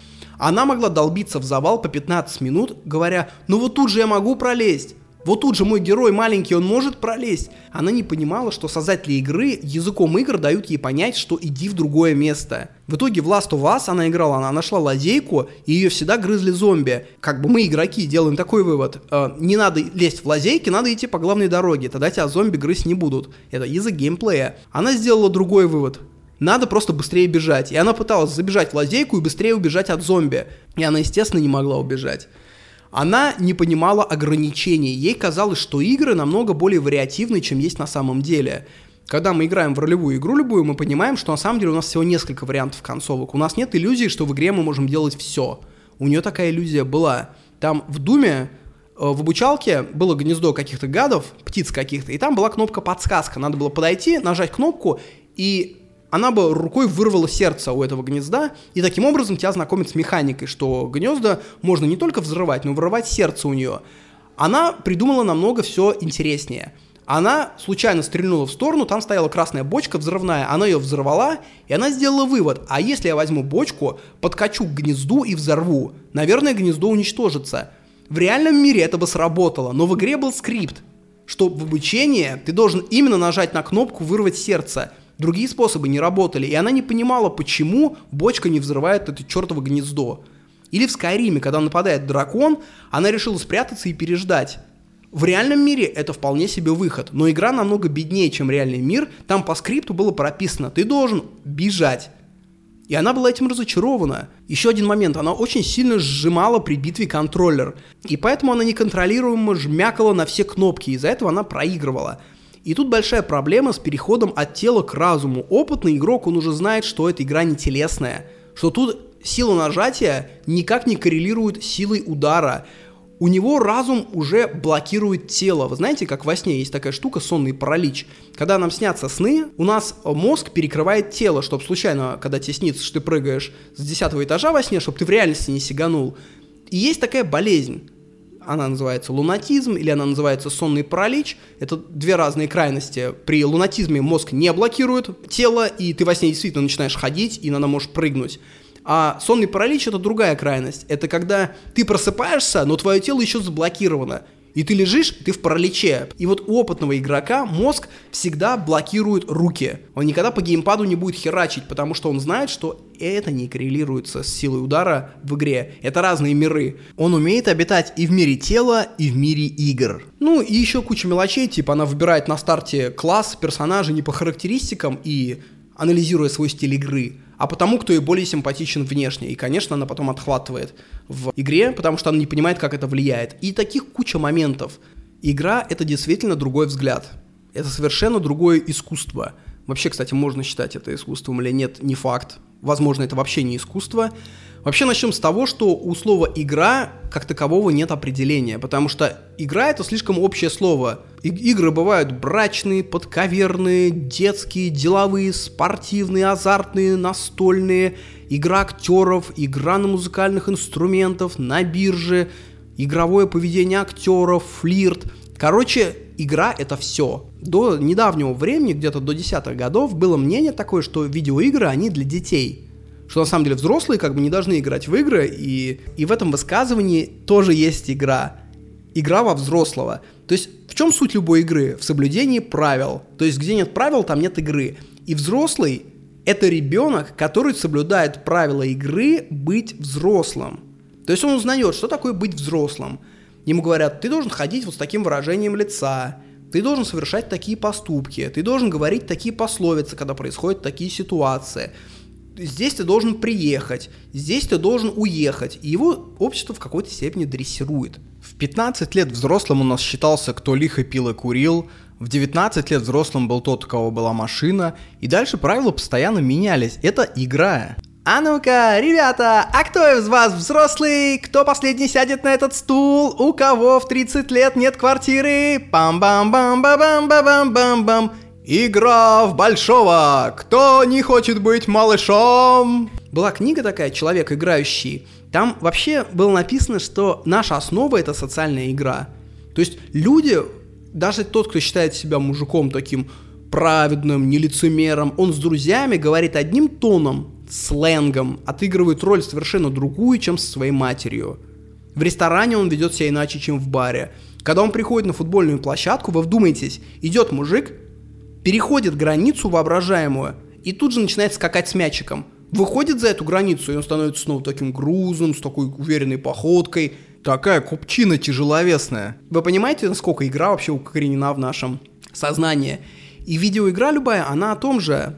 Там есть правила, есть границы, в которых она действует. Возьмем какой-нибудь Дьябло. Там есть первый уровень подземелья, там один геймплей. Ты спускаешься на пятый уровень, там меняется геймплей. Там другие ограждения, другие монстры. На восьмом все снова меняется, на тринадцатом уровне снова. Вот в жизни то же самое. Есть игра в гражданина, в которую мы все играем. Есть определенные правила на улице. Если ты будешь их систематически нарушать, тебя спускают в зону другого геймплея. Она так и называется. Зона. Там совершенно другой геймплей. Там другой лор, другие сайт-квесты. Там коня прогнать по продолу надо, вы понимаете? Там другие мини-игры. Если ты на зоне будешь нарушать правила, тебя помещают в строгий режим, потом в особый. В итоге ты можешь дойти до черного дельфина в Соль-Илецке, где супер хардкор, где фонтанчик с черным дельфином плачет кровью. Один ученый давайте я вообще не буду имена ученых больше называть, потому что это все шелуха. Он разделил игры на два вектора, на Пайдус и Людус. И это важно. Пайдус — это игра без строгих правил. Это детское дураченье, фактически. А Людус — это очень жесткие правила. И вот это такой градиент, переход от игр без правил к играм с правилом. Когда говорят, что игры это несерьезная штука, имеют в виду в основном пайдус, игры без правил. Причем любая игра может в этом диапазоне колебаться. Вот взять футбол, обычный, где мы ногами пинаем, мяч. В пайдусе этот футбол представляет собой игры, где папки с малышами гоняют мяч. Если какой-нибудь там пиздюк рукой мяч забил, этот гол могут засчитать, потому что пиздюк заплакал и как-то очень захотел гол. Или он там весь день не забивал, и все такие, давайте ему засчитаем. Может отец специально подойти к пустым воротам и не забить, чтобы счет был справедливым. Людус футбола – это обилие правил. Это наоборот, когда у тебя отнимут титул Лиги Чемпионов из-за того, что у тебя в офсайде одна нога на сантиметр попала. И корпорация в виде твоего клуба лишается десятков миллионов долларов – увольняют сотрудников, бывают самоубийства. То есть Людус — это игра, которая уже переходит во что-то очень серьезное. В видеоиграх тоже бывает Пайдус и Людус. Вот вслушайтесь, я гамую вечером в комп, но я киберспортсмен. Разница в чем? В четкости правил.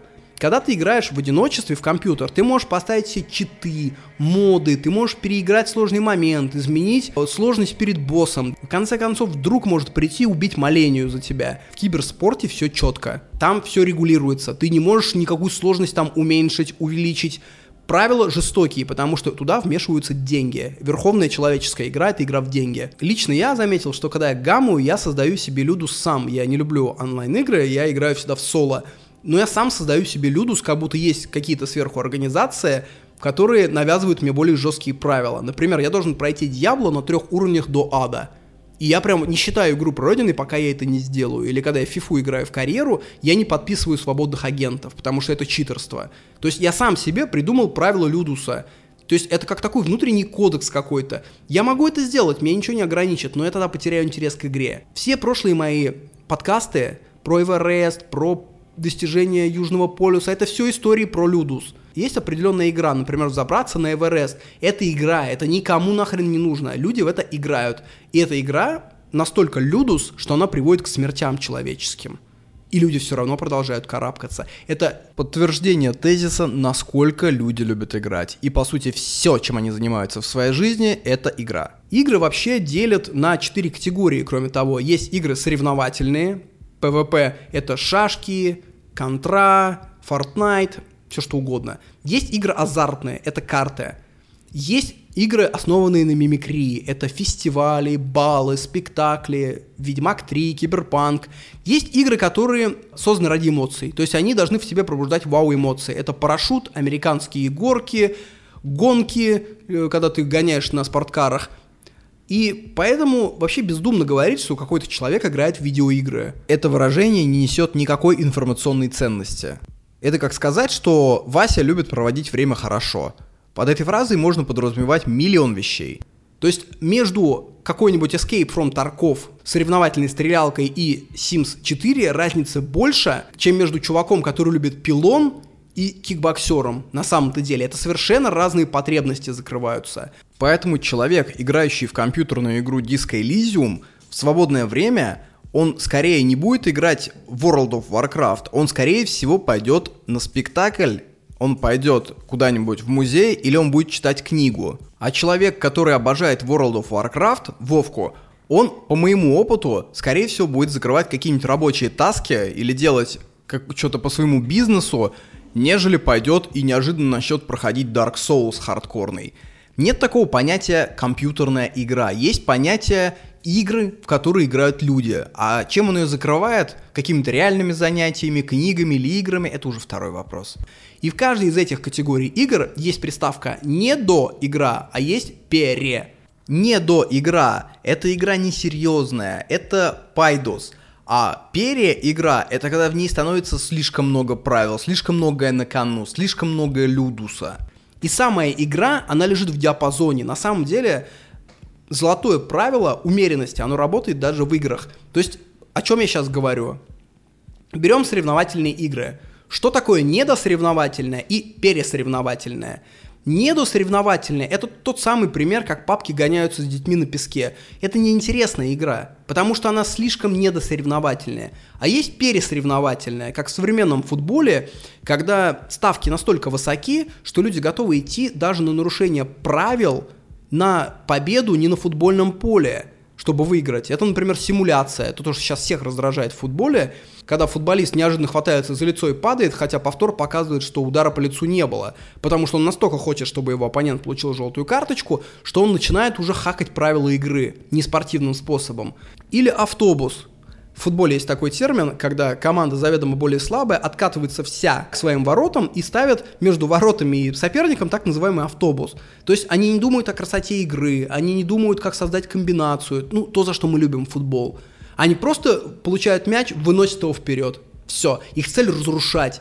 Такие, такие игры неинтересные, но победа настолько важна, что многие команды в это дерьмо играют. Недавно один из спортивных журналистов выкатил статистику, посчитали, что с 2008 года в футболе стало больше точных передач в три раза практически. И он говорит, это значит в футболе стало больше осмысленности, как бы футбол стал сложнее.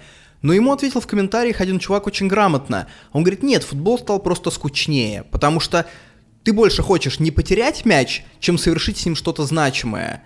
Это как профессиональный ведущий, который произносит множество фраз, они все четко выстроенные, но за ними нет живой речи. Когда ты хочешь послушать живую речь, ты включаешь Пашу техника, потому что он э, бе, мэ, хуй, пизда, но иногда так скажет, что по сердцу как будто Иисус пробежал босичком. Потому что, когда становится слишком много людуса в игре, беда. Беда, игра теряет саму суть игры. Потому что Людуса во мне дохуя, как говорится. Или когда матч выигрывается не на футбольном поле, как после начала войны, когда Чехия отказалась играть с Россией стыковой матч за, за право выхода на чемпионат мира. И они прошли автоматически следующий раунд, потому что они такие, ой, это страна-агрессор, мы с ней играть не будем. Дай им волю, они бы таким макаром и до финала чемпионата мира бы, наверное, дошли. Потому что в их случае понятно, что они использовали войну как повод малыми силами пройти дальше. Представим другую ситуацию, что ровно такие же принципы, ровно такая же война, но в случае их отказа они вылетают. Как вы думаете, отказались бы они от этого матча? Нет, не отказались. То есть принцип используется только в одном направлении, когда он выгоден тебе. Суть-то игры в самой игре, но считаешь ты, что Россия, допустим, э, агрессор, да?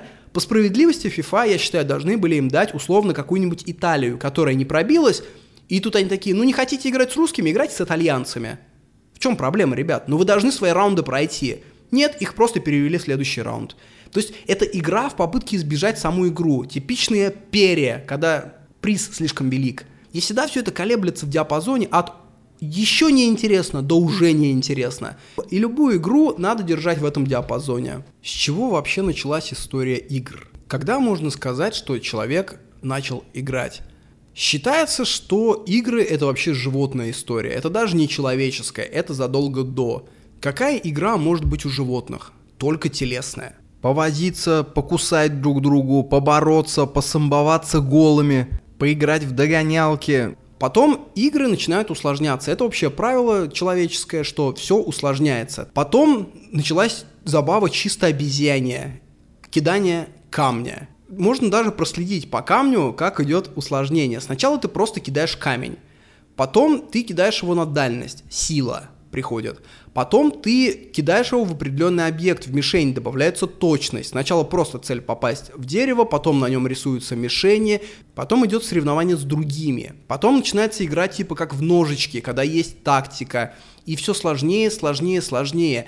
И в этом плане игра одновременно и индикатор развития человека, и одновременно то, что его развивает. То есть, когда ты играешь в сложные игры, очень сложные, одновременно это показывает, что ты очень хорош, но одновременно, вероятно, эта сложная игра тебя еще и развивает. Любую игру сейчас делят на измерения.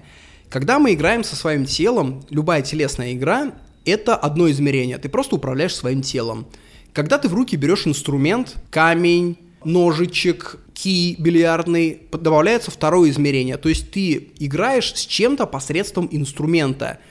Когда ты добавляешь разум, добавляется третье измерение. То есть, по сути, когда ты играешь в шахматы, твое тело вообще здесь ни при чем. В каком-то смысле можно сказать, что игра в шахматы — это трансцендальный опыт выхода из своего тела. Потому что как ты двигаешь руками, ногами, твое давление в этот момент, все это не имеет никакого значения. Игра происходит в пределах шахматной доски. Видеоигры добавляют еще измерений. То есть представь, ты в другой реальности, ты другой человек, то есть ты уже в трансцендальном опыте, но одновременно ты еще мышкой управляешь как наблюдатель видит этого человека. То есть в этом иллюзорном мире ты одновременно и действующее лицо, и наблюдатель. Ты одновременно и играешь, и наблюдаешь за собой с разных ракурсов. Представляете, сколько измерений? Пару дней назад начал играть в Киберпанк. Там вообще есть очень интересный геймплейный опыт. Возможно, люди, которые играют во все инди-игры, там, во все подпольные игры, они уже проходили, но для меня это прям что-то новое. То есть внутри игры Мало того, что ты играешь за другого человека, из-за объекта, который его видит еще, ты еще начинаешь играть внутри редактора. То есть там тебя заводят внутрь особой видеозаписи. То есть в мире киберпанка в 2077 году появляется камера, которая может писать не только видео и аудио, она еще пишет ощущения, наблюдателя, она пишет тепловую его карту, то есть она пишет все то, что мы ощущаем в реальной жизни. И, разумеется, на эту камеру можно снимать очень крутые репортажи. То есть, если я бы с такой камерой снял бы свое путешествие, вы, по сути, полностью пережили бы это же самое, потому что там даже гормоны у вас подскакивали бы в правильные моменты, правильные гормоны. Например, ощущение горной болезни вы бы пережили вживую вместе со мной. Ну и разумеется, потому что это киберпанк, эта технология тут же оказалась у порномагнатов. И, конечно, все ее стали использовать для порно. То есть девочки снимают свой секс, дальше продают это в салоны, дальше ты надеваешь специальное устройство и, ну, просто наслаждаешься опытом секса с любой девушкой, не трогая ее вживую. Но кроме порномагнатов, этим еще заинтересовались разные мутные личности. Появились дрочеры на особые ощущения, не обязательно от секса. Например, мы с тобой подпольная студия, которая записывает всякие невероятные записи, чтобы богатые чудаки ощутили эти эмоции на себе не рискуя.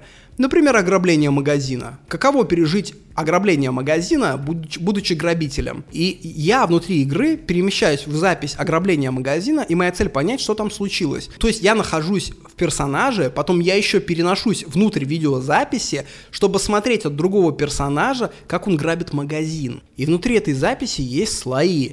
То есть при ограблении банка я могу сосредоточиться чисто на звуковых ощущениях, чисто на визуальных ощущениях и на тепловой карте. И с помощью этого я могу увидеть больше, чем человек, который непосредственно грабил. Потому что часто такое бывает, что в моменте мы слышим какой-то звук, но его не анализируем. То есть он в наше ухо проник, но в мозг нет. А в запись это все проникло, и ты можешь отдельно послушать, например, когда ты ругаешься со своей девушкой, что говорят люди за соседними столиками. Хотя в жизни ты это не слышал, ты был сосредоточен только на ссоре. То есть игра Киберпанк, она не считается хардкорной, но представьте, сколько измерений в ней есть. Сколько измерений внутрь мы проваливаемся. То есть я работаю со слоями видеозаписи, которая есть записанная память грабителя банка, внутрь которой я погрузился, будучи основным игровым персонажем, за которым я наблюдаю, будучи еще одновременно наблюдателем, и за которым я наблюдаю и действую, сидя на диване внутри своей шкуры. Вы представляете, какая чертова матрешка? И все эти измерения, они очень нетипичные для нашего биологического вида. Это сон внутри сна, внутри сна. И если ты не знаешь все эти концепции, о которых я говорю, это не значит, что в игре они на тебя не будут действовать. Как помните, когда я рассказывал про фифу, я говорю, ты смотришь глазами бога. Ты, конечно, можешь это не анализировать, но это на тебя будет действовать. Какой-то умный человек сказал, что то, что мы не отлавливаем, то нами управляет больше всего. Если что-то на тебя сильно действует, но ты можешь это отловить, ты можешь устроить так называемую амортизацию. Вот, например, ты гневный, да? Ты знаешь за собой, что ты гневный, ты знаешь, что это на тебя действует – ты можешь это самортизировать, то есть пойти к терапевту, получить техники, пойти в религию, там, я не знаю, пойти грушу колотить в зал и снизить гневливость. Или, например, жара на тебя действует, и ты знаешь, что она на тебя действует. Ты можешь раздеться, уйти в тень, включить кондер. Когда на тебя что-то действует, и ты не понимаешь, что это на тебя действует, например, ты тщеславный, да? Но ты ты не считаешь себя тщеславным, ты считаешь себя нормальным. Но это охренеть, как влияет на твои поступки. И ты можешь совершать много глупых ошибок просто потому, что ты не отлавливаешь, как тщеславие на тебя действует. И цель гуманитарных наук и чтения как я понимаю, в основном в этом. В увеличении количества отлавливаемых штук и дальнейшая их амортизация. И еще интересная штука про игры. Чем современнее игра, тем меньше она напрягает мышцу воображения. Вспоминаю, как в детстве мы бегали в казаки-разбойники. Огромное поле, много километров на даче, и побежали. Иногда играли целый день. Там же в этой игре нет никаких четкостей, ни униформы, ни графики, ни границ. Палка — это меч. Вы понимаете, в любой момент можно было просто уйти домой, и игра бы остановилась. Получается, чем менее четкие границы, тем больше тебе приходится воображать, качать мышцу воображения. Или мы играли, били пенальти. У нас была сетка такая, рабица, она разделяла два садоводства. И мы ставили мяч и били пенальти по очереди. Каждый наносил по 5 ударов. Кто выиграл, тот проходил дальше. В топовые дни, там, когда приезжало много народу на дачу выходные. Мы, дети, собирали курултаи там по 19, по 20 человек. У нас были такие плей-оффы с групповыми стадиями чисто по пенальти. Причем и девчонки тоже играли, как я помню. И перед тем, как бить пенальти, ты должен выбрать, за какую команду ты играешь перед турниром. То есть я, например, бью за Францию. Я каждый раз озвучиваю, я говорю, к мячу подходит Тири Анри. Я знаю, как он играет. Тири Анри, мы там все смотрели футбол. Я знаю, какой у него стиль удара. И в этот момент я Тири Анри. Хотя я ни в какой не форме, я мальчишка лет там, 11, но я Тири Анри я просто кладу в нижний угол или, скорее всего, промахиваюсь, и мяч улетает в огороды. Шахматы уже требуют меньше воображения, потому что больше ограничений реальных. Ты не можешь уйти королевой с площадки и прийти с другими пешками. Типа сказать, я привел еще пять пешек. Ты ничего это сделать не можешь. Четкая площадка, четкие правила, четкая униформа. Все. Видеоигры, тем более, любой открытый мир, он всегда закрытый на самом деле. Современные игры это не про воображение. Эту функцию ты как будто отдаешь на аутсорс технике и экрану. Как мы отдали уже на аутсорс свою память Гуглу. Сейчас, я думаю, если сравнивать память людей там 80-х годов и нашу, мы проиграем с треском. Сейчас мало кто из вас, согласитесь, может взять и выучить какой-нибудь большой стих. В 80-е куча людей учили стихи там Есенина, Пушкина, там какого-нибудь Твардовского, просто потому что это было прикольно. То есть учили не какие-то интеллектуалы, а просто пацаны с двора могли выучить Есенина. Сейчас никто это делать не будет, потому что Google забрал уже на аутсорс эту нашу функцию. Это про пользу примитивных развлечений, на самом деле, типа чтения, телесных игр. Да, я это называю примитивными развлечениями, в том плане, что никакие барьеры, никакие гаджеты не забирают у тебя функции твоего мозга. Они вынуждают тебя работать как раньше, по, по максимуму.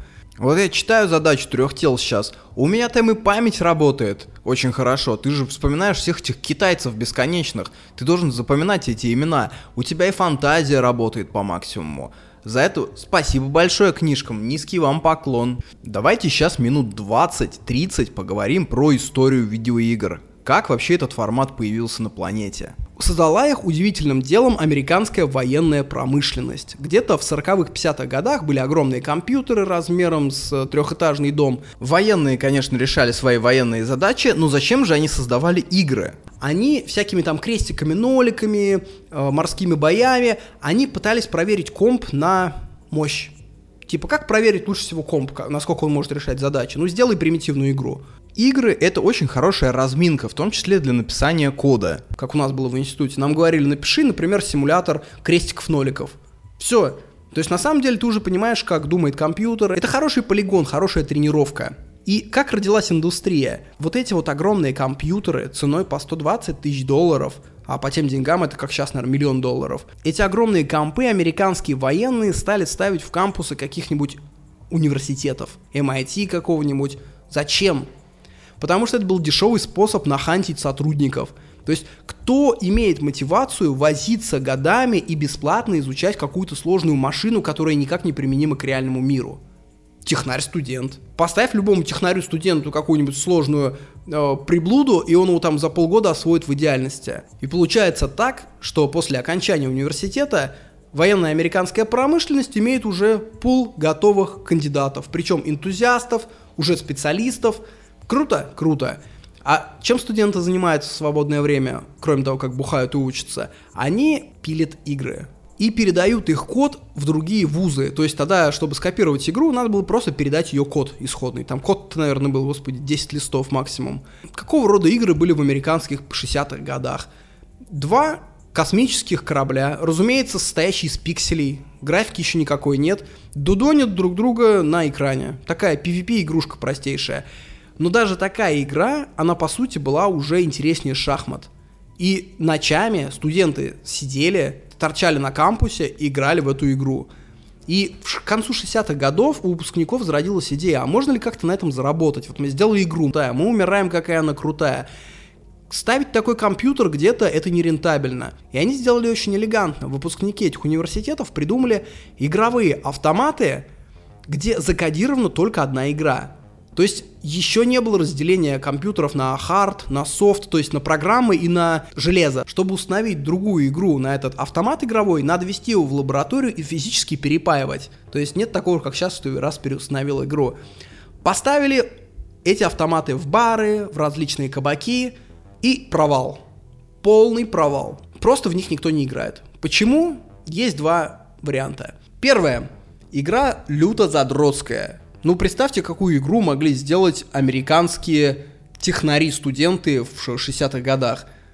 Очень сложная игра. Ее упростили, сделали более простыми правила, но все равно игра не идет в барах для мужиков. Почему? И вот тут мы подходим к главному моменту, к наследственности. Помните, я говорил про футбол, про хоккей, насколько даже видение экрана переходит откуда-то из каких-то времен наших дедов. Вот тут то же самое. У мужиков в барах 60-х годов не было никакой ассоциации с космосом. Вы вспомните, что это дети десятых, двадцатых годов 20 века. Я говорю про мужиков скуфов из бара. Им до этого космоса вообще наплевать. Этот космос начал развиваться, вот только сейчас начинает развиваться, и все эти космические корабли для них, как сейчас, я не знаю, поставь где-нибудь там на Колыме, я не знаю, автомат, где надо играть за искусственный интеллект и придумывать какие-нибудь э, паттерны для Миджорни. Да никто в это играть не будет. Скорее эти, эти мужики будут играть уже в космические автоматы, где они управляют космическим кораблем. То есть каждый играет за то, что ему близко. Никто мгновенно не переходит на новую сферу интересов. Вот я даже попытался вспомнить, как появляется у меня какая-то сфера интересов. Сначала какой-то приятель появляется с, этой, с этим интересом. Я смотрю, что он делает. Сначала неинтересно, потом он, ну, волей-неволей, он же рассказывает, ты же видишь, что он делает. Потом ты пробуешь, читаешь там статью какую-то вводную, другую, в какой то уступил сообщество, и вот ты уже фанат сферы. У нас в классе такое было с играми в начале нулевых годов. У нас вообще много у кого был компьютер в классе, начиная там с 2003 года, 2002, родители всем начали покупать. И мы передавали друг другу диски. И вот эта культура артмани, чемакс, это была целая субкультура. Кого это не коснулось, тот вообще не понимает, о чем идет речь. Студенты и технари это поняли, что они что-то предоставили мужикам не из их сферы интересов. И они сделали игру, которая называлась Понг. И эта игра стала легендой. Это, по сути, симулятор пинбола. Это связь с прежними еще механическими автоматами. И тут мужики все поняли, потому что пинбол — это старая добрая игра, вариация в кидание камня, только усложненная. То есть здесь и теннис, здесь и пинг-понг, то есть нащупали вот эту ассоциативную связь с мужиками. Ведь это древняя обезьянья забава в швыряние камня — она на самом деле везде. Вот если посмотрите, футбол что это? Это швыряние камня. Теннис – швыряние камня. FIFA 2023 – швыряние камня в виде виртуального мяча. Ребята каждую субботу собираются, играют в страйкбол. Это тоже вариация в швыряние камня. И этот понг – это была пиксельная, поганая игра с нулевой графикой. И чтобы это было больше похоже на теннис, даже делали физическую наклейку на экран в виде теннисного поля. И пошел бизнес. Эти автоматы начали ставить везде. Причем правило было такое. Вендор автоматов сотрудничает только с одной студией. И автоматов с игрой Pong стало катастрофически не хватать. И тогда другие студии начали делать что? Они начали делать игры, похожие на Pong. Pong-like, как сейчас бы их назвали. И так появилась куча вариаций игр, потому что ты же не будешь один в один прям делать. Ты что-то изменишь в геймплей, там, в механике. И это дало то самое, что не хватало игровой индустрии. Разнообразие. То есть в разных барах разные понги. И началась типа, братан, давай не пойдем в тот бар, там понг какой-то дырявый. Там новый понг он вышел. в том, на, на Иссайде. Я сейчас туда зарулю, я там хочу две партеечки сыграть. Там новая фича крутая вышла. И все, и это, это проникло. При этом я скажу, что целевая аудитория игр тогда, игровой индустрии, это взрослые мужики. То есть это вообще не детское дело. И как только большой бизнес увидел, насколько эти автоматы стали появляться везде, большой бизнес тут же пришел в игру и начал скупать все эти студии. И начали клепаться автоматы, делаться новые игры.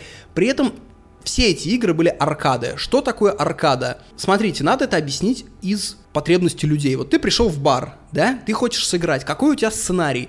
Ты должен сыграть быстро, максимум 3 минуты. Никто часами в барах играть не будет. Люди не для этого туда ходят. То есть наметился перерыв, да? Там пока пиво ждем или пока ты ждешь там, там своего друга. Ты раз сыграл пару партеек. Короткая. Вторая игра должна быть сложная, чтобы у тебя был интерес играть снова, снова, снова в нее. Реиграбельность должна быть. Третья, она должна быть соревновательная с другими. В виде чего? В виде рекордов. То есть, когда ты проходишь игру, в конце должно быть написано, за сколько минут, например, ты успел. И чтобы этот игровой автомат хранил рекорды всех людей, кто в него когда-то играл. И игры были все формата типа «сбей больше всего тарелок за 3 минуты». Кто больше всего подстрелит уток за 2 минуты. Все. То есть это аркада, это интенсивная короткая сессия без всякого сюжета. В 80-х все поменялось, произошла еще одна революция, появились консоли. То есть консоль — это игровое устройство, которое крепится к телевизору. Это такие предтечи Dendy, Nintendo. И это изменило вообще суть игровой индустрии, потому что появилось такое понятие, как сюжет, как прохождение. Потому что, когда ты играешь дома, ты, конечно, хочешь играть уже не 3 минуты, ты готов играть 20 минут, 40 минут. Это дало тренд на удлинение игр. А чем игра удлиняется, тем больше надо вставлять туда геймплейных механик и сюжета. Вот так игры потихоньку усложнялись. Сейчас мы в итоге пришли к бесконечным играм, если мы будем смотреть из 23 года, онлайн-игры. То есть есть такая штука, endgame, считается, когда ты прошел сюжет, игра должна держать тебя еще бесконечное время за счет того, что она подбрасывает тебе другие активности. То же самое происходит с фильмами. Вы заметили, что за последние десятилетия все смотрят сериалы. То есть уже не столько фильмы, сколько сериалы. Почему вообще тут появился тренд на удлинение контента? Потому что я думаю, что появился праздный класс, который сидит дома вечерами. Раньше его не было, сейчас этих людей надо чем-то занимать. И лучше всего, когда ты им предлагаешь продолжение чего-то, или сериала, или игры, а не то, что каждый вечер новую игру или новый, новый фильм. Но затем случилось событие, которое полностью убило консольную игровую индустрию. Появились видики, те самые видеодвойки, ВХС-кассеты. Казалось бы, какая связь между видиками и смертью игровой индустрии? А вот какая. У меня был один товарищ, который делал образовательные продукты, и он сказал одну неочевидную мысль мне однажды. Он говорит, ты знаешь, кто наши конкуренты? Я говорю, ну, наверное, люди с другими образовательными продуктами. Он говорит, нет. Если мы делаем ролики, например, или курсы на тему э, что такое Древний Рим, наш конкурент не чувак, который делает курсы на тему, что такое Древний Китай. Наш конкурент это ТикТок и сериалы. Почему? Да потому что зачем мне бороться за небольшую аудиторию людей, которые уже слушают умные курсы, если я могу зайти в ТикТок и немножко перевоспитать людей, которые в принципе готовы слушать эти курсы, но никогда не слушали. Ведь этих людей там в десятки тысяч раз больше. ТикТок, Инстаграм и образовательные курсы, они на самом деле вертятся в одной нише. Эта ниша называется «Чем человек будет заниматься вечером после работы в свободное время». То есть сюда же и прогулка с собаками, сюда же и бар. То есть бар конкурирует вполне себе с курсом э, «Что такое Древний Рим» за 8 часов. Так вышло и здесь. Пришли видики и убили консоли, потому что ресурс у них был один. Они стояли все на одном фундаменте. Что ты вечером делаешь вместе со своей семьей? Раньше, до видиков, у тебя был выбор. Либо ты смотришь телек с куцей программой передач, либо ты играешь вот в эти вот игры семьей.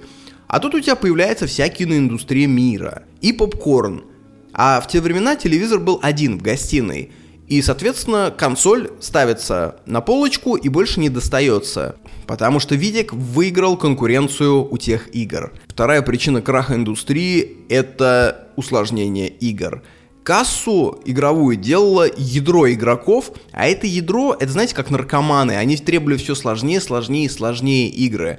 И все компании консольные начинали делать игры все более сложными, сложными, хардкорными, и новые игроки просто перестали заходить в нишу. То есть, представляешь, ты покупаешь консоль, ты какая-нибудь там э, домохозяйка, и ты сталкиваешься с невероятно сложной игрой. Ну, ты берешь, продаешь консоль. Все. Кроме того, все начали клепать игры под консоли, это стало массовой практикой, качество игр очень сильно упало, автоматы вообще стояли везде в ту пору, если мы говорим про 70-е годы, 80-е, они стояли в больницах, в магазинах, Кроме того, игры начали уходить в игры для взрослых, появились порно-игры. Там была игра одна, из-за которой, собственно, весь сырбор потом разгорелся. Ты управляешь генералом, э, цель которого пройти через джунгли и изнасиловать э, индианку из племени. Как вам такая игра, друзья? Инвесторы начали уходить из сферы, потому что она стала ассоциироваться с чем-то малопривлекательным, хардкорным, с какой-то грязью. Кроме того, все это начало терять в популярности из-за видиков, и в целом сфера начала очень сильно сжиматься. В итоге все пришло к тому, что эти игровые картриджи грузовиками увозили в пустыню и закапывали и заливали бетоном, потому что их девать было некуда. То есть крах был катастрофический. Америка перестала играть в игры. Теперь переносимся в Японию. Япония это что такое? Япония это в ту пору культурные задворки США в плане игр, то есть игры все копировали с Соединенных Штатов, но начали появляться и свои студии. Игровая сфера, как я говорил, она была целиком мужская. Не детская, не женская, вот именно мужская, то есть мужчины там 18-40 лет. И один японский разработчик игр говорит, нам надо придумать игру для женщин. Как придумать игру для женщин, когда все кругом стрелялки, изнасилования индианок в лесах? Ну какая логика? Мужчины любят стрелять, а женщины любят что? Женщины любят поедать. И он сделал игру Пакман. И эта игра стала легендой. Вы по-любому ее где-то видели когда-то в детстве, на Денде у друзей, где-то еще. Если вы сейчас загуглите Пакман, вот визуал игры сразу вас отнесет куда-то в детство. И эта игра стала фурором, потому что женщины на самом деле стали в нее играть. И среди этого плавильного котла выделилась компания Nintendo.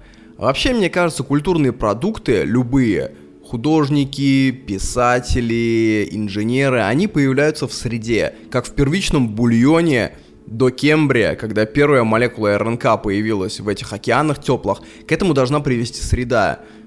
Помню, читал книгу про Леонардо да Винчи Айзексона – и там был замечательный отрывок про Флоренцию тех времен. Флоренция, господа, правильно говорить. Флоренция, вообще в идеале.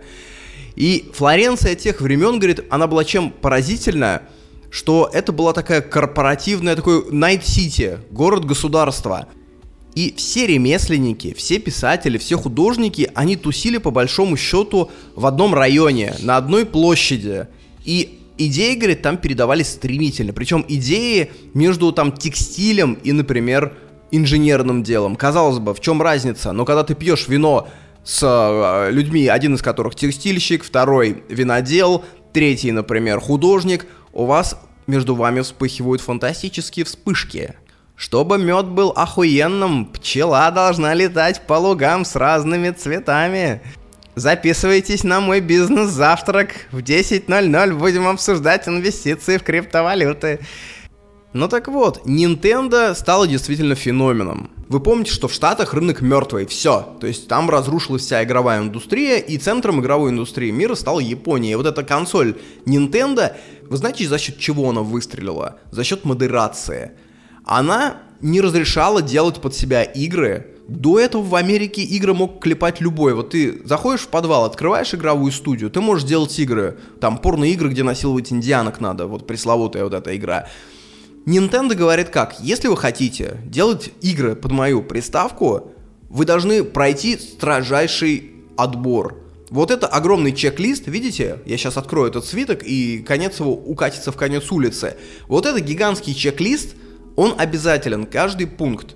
Если нам что-то не понравится, мы отменяем игру и платите за разработку, конечно, только вы. Все доработки за ваш счет. Многие говорили, ну что за дурак, который впишется на таких условиях. Но те компании, которые тогда вписались, стали сейчас миллиардерами. То есть это сейчас крупнейшие игровые компании, игровые студии. Потому что приставка выстрелила просто невероятно. Я вообще понял, что модерация — это один из столпов любого бизнеса. Люди готовы платить, люди хотят платить, чтобы кто-то сделал для них отсев чего-то некачественного. Условно есть App Store, каталог приложений на iPhone. Туда намного тяжелее попасть, чем в Google Store. Да, никакой свободы.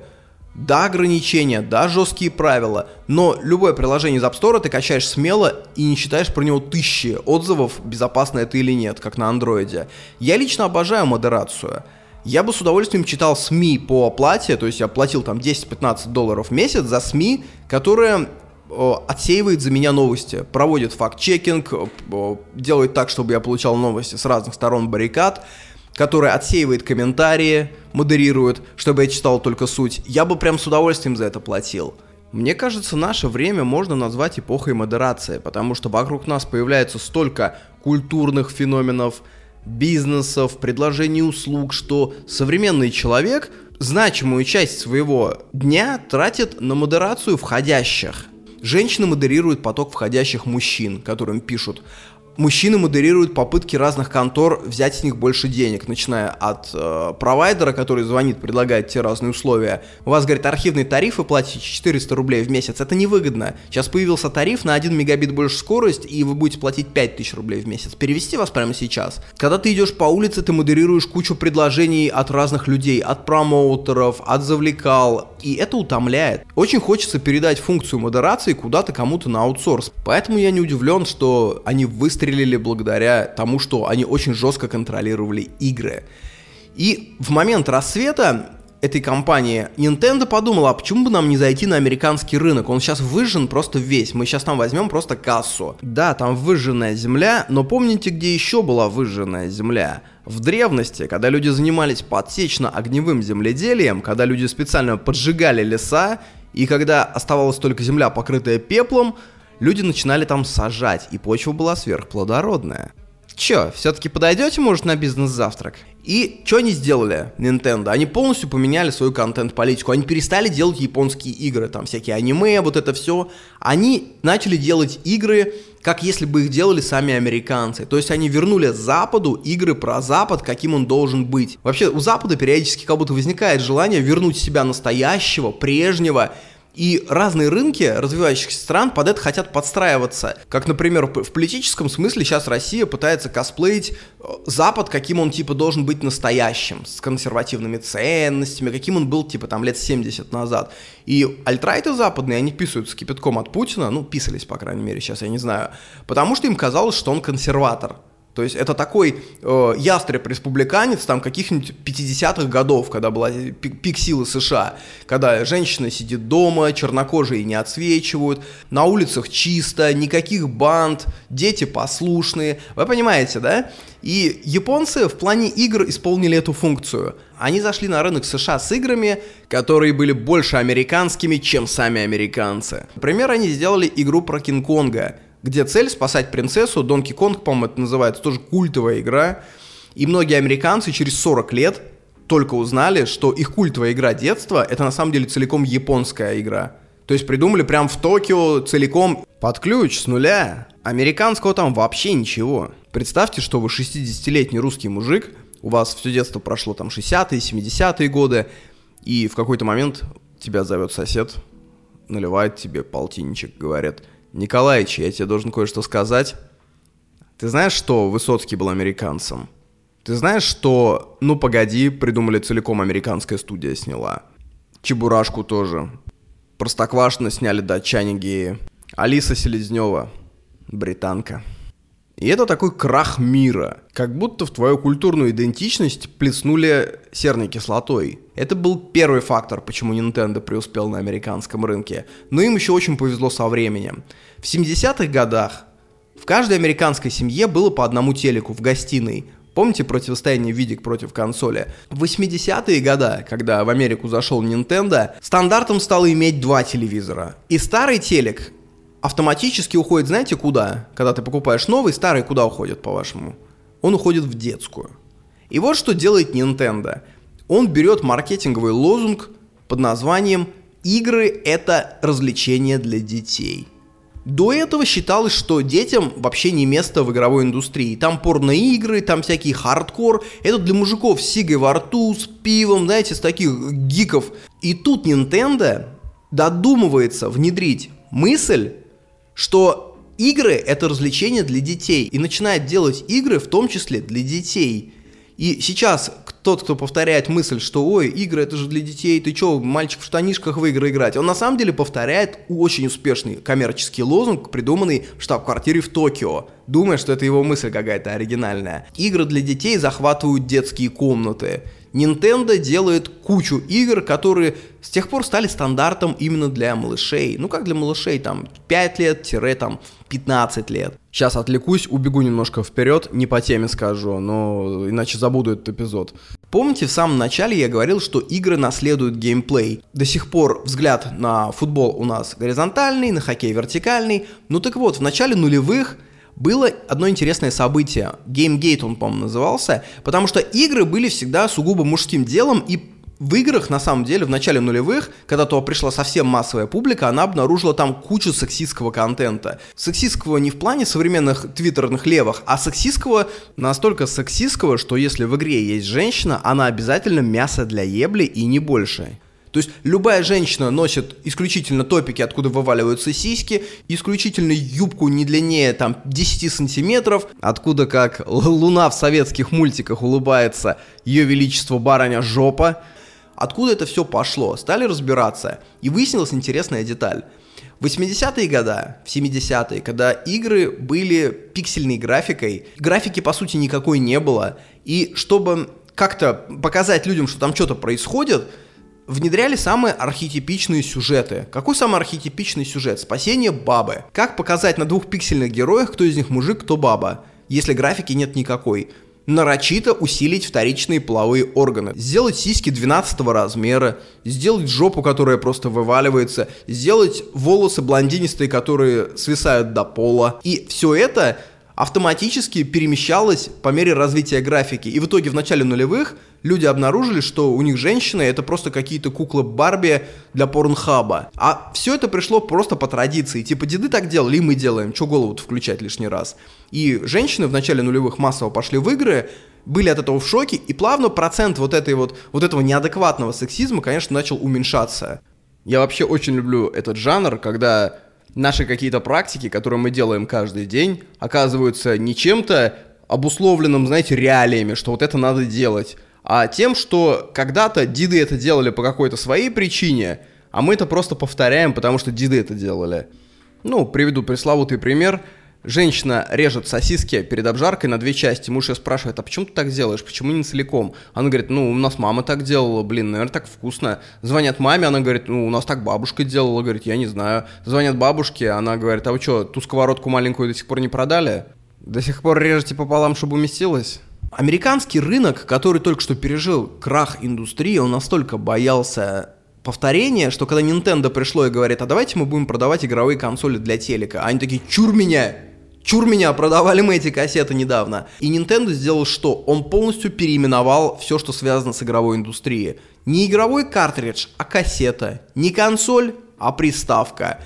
Вы понимаете? То есть это как девушка сходила на свидание, допустим, была после этого свидания отпизжена, изнасилована, и у нее прям жесткие триггеры. И когда другой умный мужик зовет ее на свидание, он говорит так, дорогая, мы будем пить не коктейли, а алкогольные аперитивы. У нас вообще будет не свидание, а встреча. Нет-нет, не в ресторане, а в брассерии. То есть он пытается избежать этих болезненных триггеров. И все вот это по совокупности привело к тому, что в 1984 году Nintendo продал миллион своих приставок. Famicom они назывались.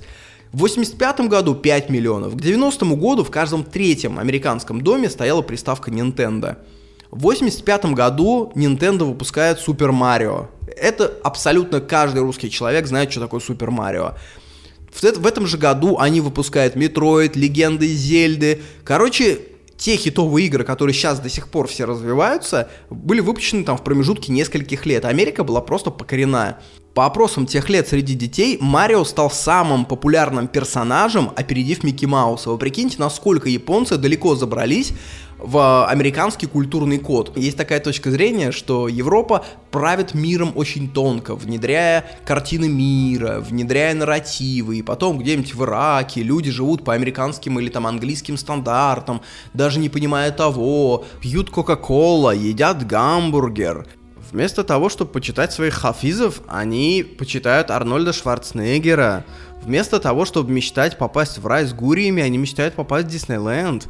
В этом мнении европейская элита это такие коварные кукловоды, а восточные люди, они такие, знаете, горячные, ну такие послушные, которые не понимают, как ими манипулируют. Вот вам обратный пример, когда Азия внедряется в мозг Европе. Когда американцы обнаруживают, что их дети массово увлекаются японской культурой и в целом покорены Японией. Прибегает такой малышонок, «Папа, как вы посмели сбросить ядерную бомбу на такую страну? Они были целиком правы. Посмотрите, какой они сделали нам Супер Марио. Лучше бы они нас победили. Сейчас бы всей Америкой катались на Тойота, читали мангу, пили саке». И американцы, знаете, что сделали? Это удивительный эпизод. Они начали душить Nintendo исками. Конечно, не за то, что вы там залезли в голову нашим детям. Нет, антимонопольными, там вытяжка у вас тут не работает. Вы понимаете? И кучу-кучу исков они завалили Nintendo. И суд по одному из главных центральных эпизодов был назначен американцами на годовщину атаки на Перл-Харбор. И эти иски чудовищно ослабили Nintendo. И когда она ослабла, на рынок американский зашла Sega, знаменитая. И Sega начала играть на контрастах, как в свое время Nintendo – зайдя на хардкорный рынок с порно-играми, говорит, игры это для детей, посмотрите, как у нас тут все спокойненько. За 5-7 лет люди от этого устали. Заходит Sega и говорит, вы посмотрите, у них вот эти вот игры для детей в коротких штанишках, а мы вам принесем настоящий хардкорный гейминг. У них, посмотрите, Mortal Kombat, знаете игру? У них на Nintendo, когда играешь в Mortal Kombat, все заблюрено, крови нет. А у нас на Sega оторванные кишки, позвонки, fatality. То есть идет откат к хардкору, к консолям, к автоматам. И вот любая мода, она по сути всегда идет волнами. Я уверен, что кто-то сделает капитал, доказывая через пару лет, что мода 23 года это отстой, мы уже в 2026 году, и будет делать то, что было актуальным в 2010, например, году. Именно в 90-е годы прошло много судов по искам, что игры провоцируют насилие. Это вот та дискуссия, которая у нас вот до сих пор ведется, в Штатах она была в 90-х годах. И победили, по сути, игровые компании. Победили очень тонко. Знаете, что они сделали? По итогам судов их обязали наносить маркировку. 16+, 14+, и все. Это победа. Ты просто ставь 18+, и делай хоть собачью расчлененку со спермой и с жуками. Чё хочешь делай. Теперь про русскую историю. У нас игровая индустрия началась в 90-х, и у нас было его величество Дэнди. Это слово, которое знает вообще, я думаю, любой русский человек. Что такое Дэнди? Вот эта приставка от Nintendo, это знаменитая Famicom, она продавалась только в первом мире. То есть это пару азиатских стран, Европа западная и Штаты с Канадой. Все, остальной мир вообще не считался хорошим рынком для Nintendo. Она окучивала только богатые рынки. Но оно и понятно. Я думаю, в какой-нибудь Латинской Америке в 80-е годы телевизор был один на квартал, и его выносили в праздничные дни, чтобы смотреть, как Марадонна на черно-белом экране забивает гол Голландия. Россия тогда была бедна, и в Россию Nintendo не зашло. Зато русские сделали что? Они начали производить пиратские клоны этой приставки на Тайване, на тогда еще бедной Тайване, и эту пиратскую копию назвали Дэнди. То есть в мире никто никакой Дэнди не знает, это чистая СНГшная история. Это как вот стоят двое и говорят, а ты помнишь, в нашем детстве все носили фирму Абибас, да, хорошая была фирма. Ты помнишь, Джон? Он такой, какой Абибас? Я знаю только Адидас. И так ты понимаешь, что вся твоя игровая детская идентичность построена на пиратской копии. То есть Дэнди это абсолютно самопальная китайщина самого дешевого пошиба, которая копировала приставку Famicom от Nintendo. Чем отличалась Дэнди? В Дэнди не было никакой цензуры, в отличие от Nintendo. Игры постоянно ломались. Помните эти картриджи, где 999 игр, из которых 3 реальные, а остальные 996 это вариации, из них половина просто не открывается. Вот вам еще и ответ, почему бренды не уходят с нищих рынков типа Аргентины, Турции, России, хотя там все очень плохо с валютой, все постоянно рушится, они постоянно индексируют для них цены, держат какие-то особые условия, потому что ты потеряешь рынок, ты потом туда не вернешься. Я думаю, если бы Nintendo знала, что на территории СНГ можно продать к концу 90-х 10 миллионов приставок, она бы, конечно, бы зашла на русский рынок. Но она этого не предусмотрела, поэтому там победила самопальная приставка Dendy. Игры для этой Dendy наполовину копировались с Nintendo, а наполовину их придумали полоумные спайсовые китайцы в подвалах с сигой во рту. Супер Марио это не дендевская игра. Супер Марио это криво портированная игра с Nintendo.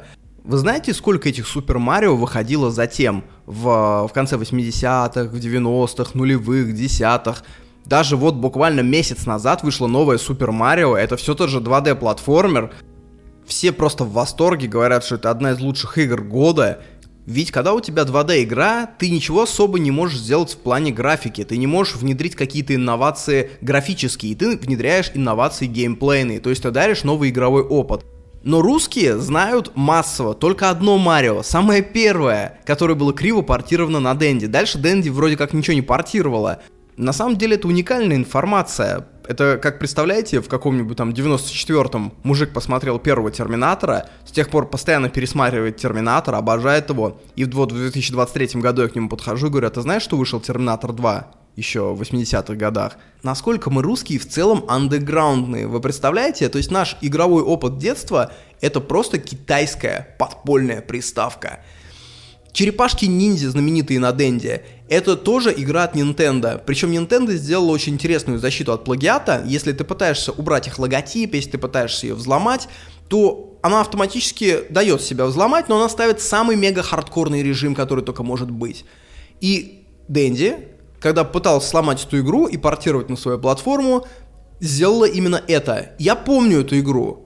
Я помню, мы матерились страшно, я не понимал, почему это так сложно. То есть я десятилетний там мальчик пытался играть, я, у меня у сестры была Дэнди, я пытался играть в эти черепашки-ниндзя, мы матерились маленькими, но страшными словами. Потому что все дети СНГ играли на мега-супер-хардкоре в эту игру.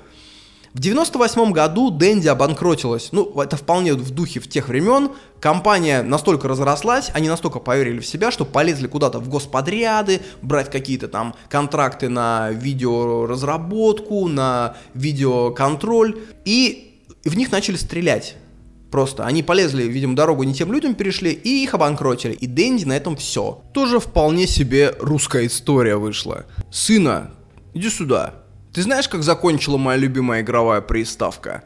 Они просто полезли в политику, и воры отдали приказ стрелять их. Прогон пошел по всем зонам, стрелять эту игровую приставку нахуй. На самом деле история пиратства на Руси, это, это наша скрепа по большому счету пиратства. Это надо признать, мы выросли в пиратских суденышках утлах. Мы пересели на пиратские линкоры в молодости, когда качали репаки от Хатаба. И сейчас, судя по всему, мы даже на космических кораблях пиратских будем продолжать передвигаться, потому что сейчас же все отменяют русский язык даже, например, Starfield вышел, там просто нет русского языка. Охуенного, ребят, придумали, конечно. Пятый язык, по-моему, по распространению на планете просто взяли, отменили. Сейчас вообще очень тяжело купить игры, что в Steam, что в Xbox, везде нужны иностранные карты. И я думаю, Русь массово вернется к истокам. Пиратство. А учитывая, что Русь всегда была очень технически развита по меркам остальных стран второго-третьего мира, я думаю, Русь станет предтечей всего пиратства. Я думаю, сейчас с помощью нейросетей озвучки будут делать просто за два дня. В этом плане даже интересно будет последить. Даже вот эта знаменитая игра, где волк ловит яйца, помните, от электроники, это тоже пиратская копия приставки Game Watch от Nintendo. Единственное, по-моему, что придумали русские, это игру Tetris. Пожитнов ее придумал, эта игра завоевала мир, но это популярная история, и не будем ее касаться. Чем уникальны игры по сравнению с другим искусством? Вот интересная история. Есть такой термин герменевтика. Он обозначает, что все познаваемо через текст. И до этого вся культура мировая, она вся была познаваема через текст. То есть балет, театр, пьесы, книги, это все нарратив, это все история. Вот это путь героя, его движение от первой неудачи к переосмыслению себя и к успеху, потом он приходит домой уже изменившийся. Вот это все тысячеликий герой Кэмпбелла, это все герменевтика, это все история про текст. Игра отличается тем, что она может вообще не рассказывать никакую историю. В этом плане игра это вообще антиискусство. Там может вообще не быть текста, вообще не быть истории.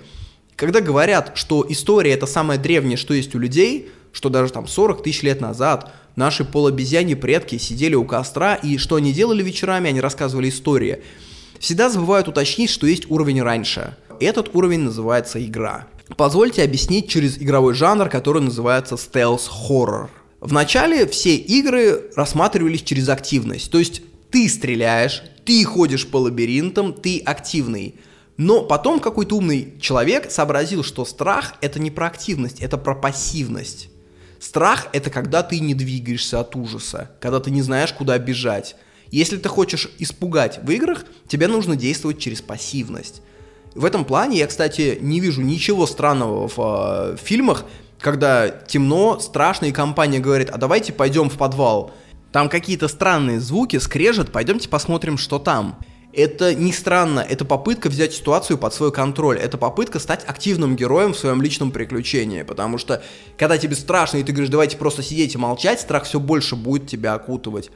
Это как в незнакомой компании, если ты первый час промолчал, потом вклиниться в беседу очень тяжело. Потому что и на тебя уже смотрят, и к тебе предубеждение, как к молчуну. Да и ты уже надо немножко разговориться, развеселиться как-то. Или помню по юности, когда я много играл в футбол, были такие моменты, когда не всегда ты попадал в основной состав, и тебя выпускали, например, там на замену, да? И мне всегда очень тяжело давался выход на замену. Мне всегда тяжело давалась игра, где я сначала не потрогал мяч хорошенько. То есть, когда ты резко получаешь мяч около ворот, ты начинаешь чувствовать себя скованно. Потому что сначала ты должен в этой истории под названием «Футбольный матч» стать главным героем, хотя бы для себя. И поэтому, когда я смотрю большой футбол и вижу, как чувак выходит в, там, в полуфинале Лиги Чемпионов на замену на 82-й минуты и первым касанием отправляет мяч в ворота, для меня это всегда сорт магии. Значит, этот человек умеет мгновенно стать из пассивного активным. Тут то же самое, тебе нужно стать активным героем. И лучший способ напугать в играх — это сделать так, чтобы ты не мог стать активным героем. Поэтому в конце 90-х стелс-хорроры развились как? Ты больше не активный, ты прячешься. Зло по своей натуре непобедимо. Ты не можешь его застрелить, ты не ведешь на него охоту. Более того, ты его не видишь, ты его слышишь. Ты передвигаешься перебежками, используя геймплей. То можно спрятаться в шторах, то в полосках темноты, то можно загасить свечу, чтобы пройти вот по этой тонкой грани. Это что такое за искусство-то? Это тебя возвращают в эпоху, когда твои предки прятались от такого же огромного зла, которое они не видели, но слышали. Это динозавры. Охуеть, да я притянул, конечно. 60 миллионов лет назад, 70, 90 миллионов лет назад наши предки, маленькие крысоподобные существа, прятались от непобедимого зла. И стелс-хоррор возвращает тебя геймплейно вот к тем временам. Это мир до истории. Нет никакого зачем, почему, пути героя, ты еще до этого не дорос. Это мир без осмысленности, вне сознания. История в играх не обязательно. Вообще, возвращаясь к бизнесу, интересно, что сейчас все крупные студии помогают деньгами, кадрами инди-студиям. Инди — это такие, знаете, небольшие коллективы, там, например, там 10-8 человек собрались, делают какую-то игру. В ту пору, как современные игры, там, AAA — это корпорации, в которых работают тысячи людей иногда десятки тысяч, они делают игры годами. То есть это современная абсолютно корпорация. И на их фоне возникают маленькие инди-студии, которые делают игры, очень неплохие, кстати, зачастую, потому что даже инди-студия может делать очень крутую графику сейчас. Но это вообще дух эпохи когда коллектив из там одного или двух авторов может делать картинку, как 10 лет назад делала профессиональная какая-нибудь студия. Какой-нибудь, например, там Хвалынский, который снимает видео про то, как он живет в разных странах. Ну, 20 лет назад даже телевизионные студии с их могучим продакшеном не делали такого качества картинки. Один в поле воин, эпоха Возрождения вернулся, я же говорю. И корпорации зачастую очень сильно шефствуют и помогают ресурсам всем вот этим небольшим игровым студиям. То есть они не пытаются задавить вот этот маленький игровой бизнес, как в традиционных страшилках про киберпанк, когда будут царствовать только гигантские корпорации, а маленький человек ничего не решает. Происходит нечто обратное. Почему?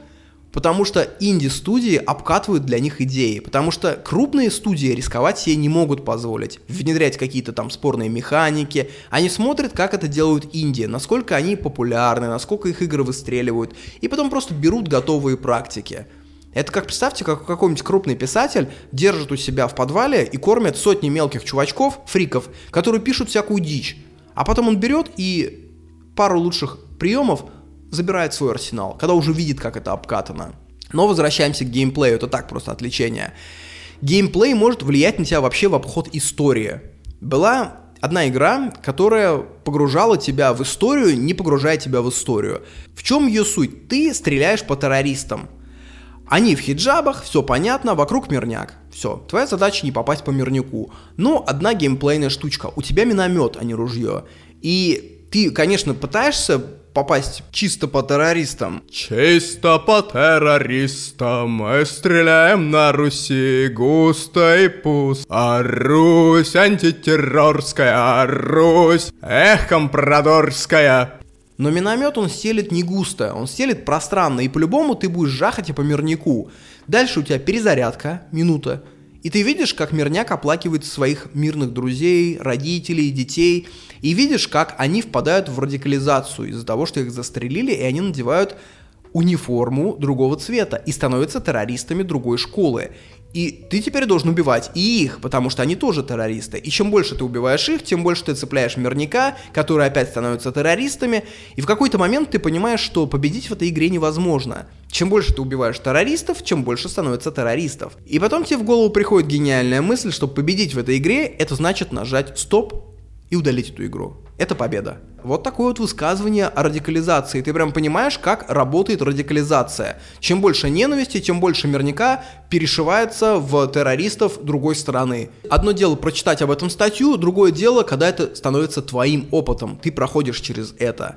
Или игра Hellblood. Довольно популярная игра про средневековье, про главную героиню, которая спускается в Нильфхейм, в скандинавский ад. Но есть один нюанс. Героиня шизофреничка, и у нее глюки.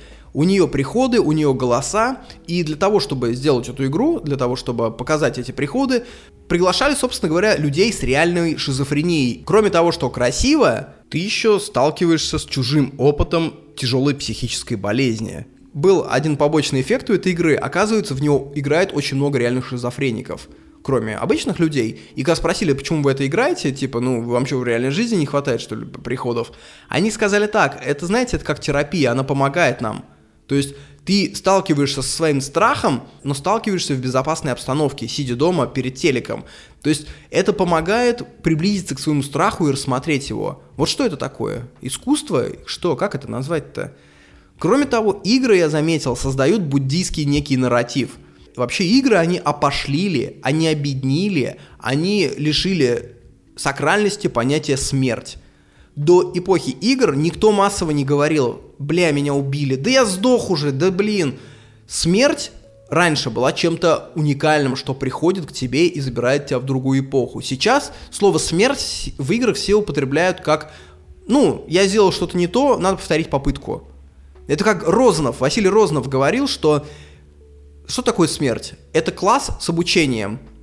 Заканчивается урок, ты его не выучил, и ты пытаешься его понять, объяснить учителю, что я выучу, приду, а ему до тебя дела уже нет. Твое обучение закончено, уходи.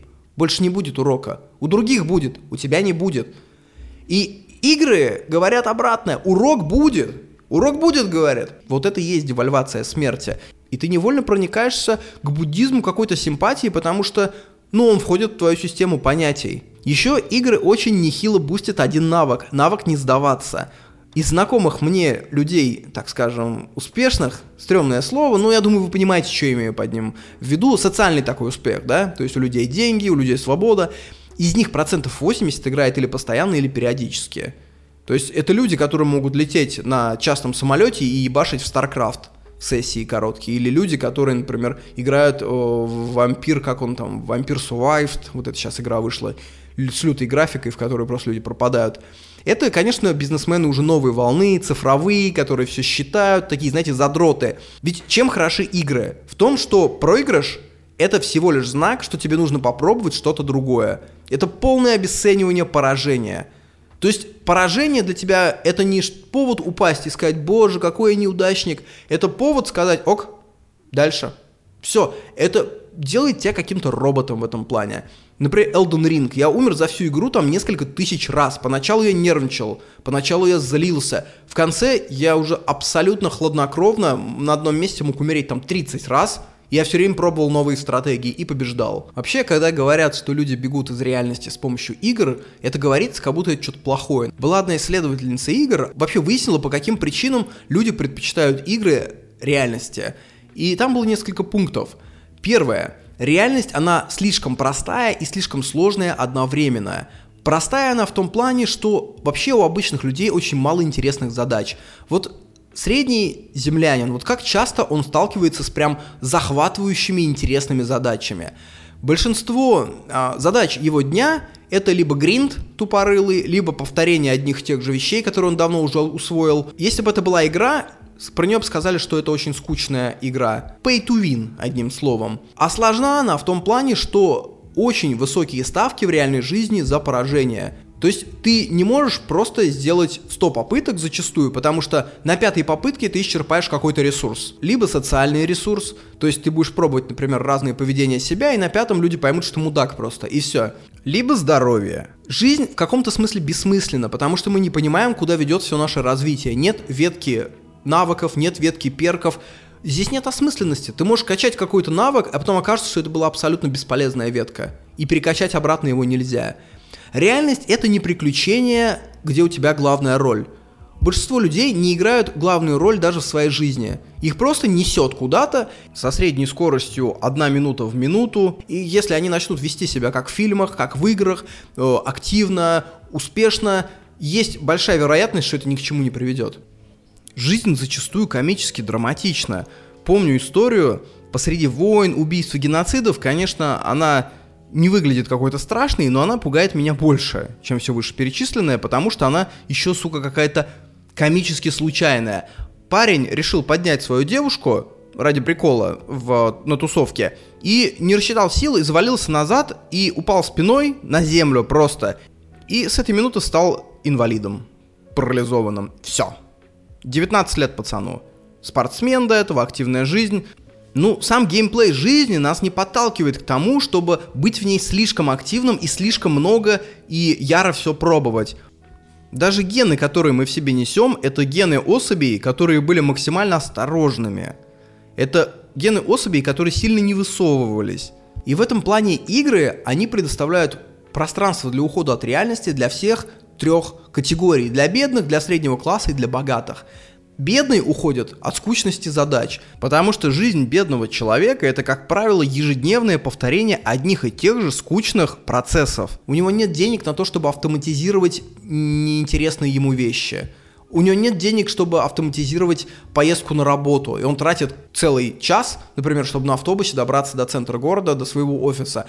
Он не может телепортироваться, он не может ездить на такси бизнес-класса. У него главная проблема это скучность.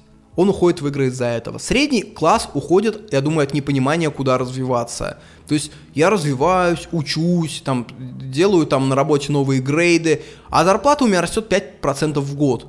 И я не понимаю, как зарабатывать больше денег. То есть все кругом развиваются, и жизнь по-прежнему остается такой же. Аренда дорожает, продукты дорожают, телки не дают, и вот от этого в этом плане он уходит в игру, где все понятно, куда развиваться, где понятно, как стать крутым чуваком. Богатые уходят от реальности, потому что в играх очень низкая ставка за поражение. Я думаю, чем выше ты поднимаешься, тем больше ставка за твое поражение. Если обычный человек, его там отпиздили, обоссали, он провалился, он пошел домой, помылся, надушился, э, вышел и снова добивается успеха какой-нибудь Илон Маск или там какой-нибудь крупный рэпер, да, если один раз его обоссали, он уже никогда не вернется на этот уровень. То есть Илон Маск играет в игры, почему? А он заядлый игроман. Он играет, потому что в жизни он не может себе позволить так рисковать. Он, блядь, ракеты сажает на планету. Он не может сказать, а давайте попробуем вот такую дурь, а давайте попробуем еще вот это, а давайте попробуем турель установить на... Ну, конечно, нет, это стоит все десятки миллиардов долларов, он вынужден быть сверхосторожным в основной своей жизни. А тут он может позволить себе делать что угодно. Или какой-нибудь Бин Салман. Я недавно читал, что он тоже заядлый игроман. Это чувак, который сейчас форматирует Саудовскую Аравию от э, средневековой теократии в более-менее современное государство. То есть чувак на самом деле один из сильных мира сего. Он же не может в реальной жизни объявить войну Йомину, а в игре он это сделать может. Он наигрывает в доту какую-то там прорву часов – или там Барак Обама, тоже знатный игроман. Да куча их на самом деле. Эти люди уходят от ответственности в игры, от того, что можно позволить делать чепуху. Я думаю, вообще основное, и для себя я понял, почему я ухожу в игры, потому что игры — это побег от человечности. Быть человеком на самом деле сложная задача. Мы вот жалеем, да, всяких бездомных котиков, там гусеницу раздавленную, голуби недавно я видел, там переехал кто-то. Но мы забываем, что быть человеком на самом деле это очень тяжело, потому что мы знаем все про свое будущее. Мы вынуждены соблюдать кучу формальностей. У нас нет свободы по сравнению с животными вообще никакой. И игры, они дают тебе опыт бытия другим существом. Даже не животным, а каким-то, знаете, вне телесном. То есть, например, взять Тетрис, да? Это же бытие какой-нибудь, я не знаю, молекулы, когда там атомы под разными комбинациями ставятся. В этот момент ты отбрасываешь 99,9% бытия человеком и ты живешь в каком-то очень простом мире. Мир, в котором есть четкие правила, где все просто. Кто-то использует для этого алкоголь. Но надо много алкоголя, много алкоголя, много наркотиков. И это все разрушает личность. В этом плане вообще, чем человек сложнее устроен, чем сложнее у него мысли, тем больше ему хочется когда-то отдохнуть от своих мыслей. И в этом плане у игр вообще огромное будущее. Потому что мы все становимся сложнее. Проблемы аристократов 19 века теперь базовые проблемы девочек из Перми которые они обсуждают в Инстаграме, в Рилсах, мы очень сильно усложняемся, и иногда хочется отдохнуть от этой ноши. Что ж, друзья, хотел в отпуск уйти, помните, пару подкастов назад, в итоге как-то я пережил все это гигантское путешествие по альтиплана, и, наверное, теперь в отпуск я уходить не стану. Кому не хватило этого подкаста, приглашаю в подкаст «Стружки». В дополнительный подкаст, еще минут, наверное, 50, а на час, может быть. Про что я расскажу в «Стружках» в этот раз? Я расскажу как разрушают человека книги типа «Невидимые женщины», как вообще феминизм при своей позитивной, хорошей повестке изначально может разрушать отдельно взятого человека. Я хочу рассказать про бога денег. Был недавно один материал, про чувака, который зарабатывает 400 тысяч, а тратит 150. И вот его очень сильно ругали, кто-то его хвалил. А я в этом плане немножко покопал-покопал и понял то, что мы сейчас все живем, и на самом деле мы верим в бога денег. Это мысль не о том, что капитал победил, все дела, а о том, как мы переизобрели религию на основе денег. И как эта религия работает каждый день, и как, если даже ты не хочешь в это верить, эти ангелы денег, они волей-неволей тебя сопровождают и могут делать твою жизнь хуже или лучше. Как люди молятся теперь не Николаю Угоднику, а 10 тысяч долларам первозданным – даже если они об этом не думают в таком ключе. Конечно, они не произносят все эти слова, но мысль их сочится в абсолютно религиозном формате. И вообще, деньги на самом деле, они удовлетворяют многим цитатам про Бога из Ветхого Завета и из Евангелия. Это вообще мысль не о том, что у кого больше денег, тот и главный в этом мире. Нет, эта мысль несколько глубже. Эта мысль не про потребление, это мысль про спокойствие, про религиозное божественное спокойствие – Кроме этого, мы поговорим немножко про детей, что, возможно, текущие все методики воспитания, они все ошибочные. Это такой небольшой доля скепсиса. Я просто увидел, когда смотрел футбол, один баннер, который был на поле, баннер с очень хорошим правильным лозунгом, который поддерживает большинство людей, но в какой-то момент я так задумался и понял, что этот баннер на самом деле про корежение наших детей, про их внутреннее разрушение – про это поговорим. Я расскажу еще про одну книгу. Я прочитал еще книгу, она называется «Путешествие по северным морям». Это про японцев. Это про японцев, которые в 18 веке попали в кораблекрушение и их выкинуло на Сахалин, на Камчатку точнее даже. И группа японцев проехала всю Россию и оставила об этом очерки. Это очень интересно, потому что японцы тогда это закрытая нация, куда вообще никого не пускали.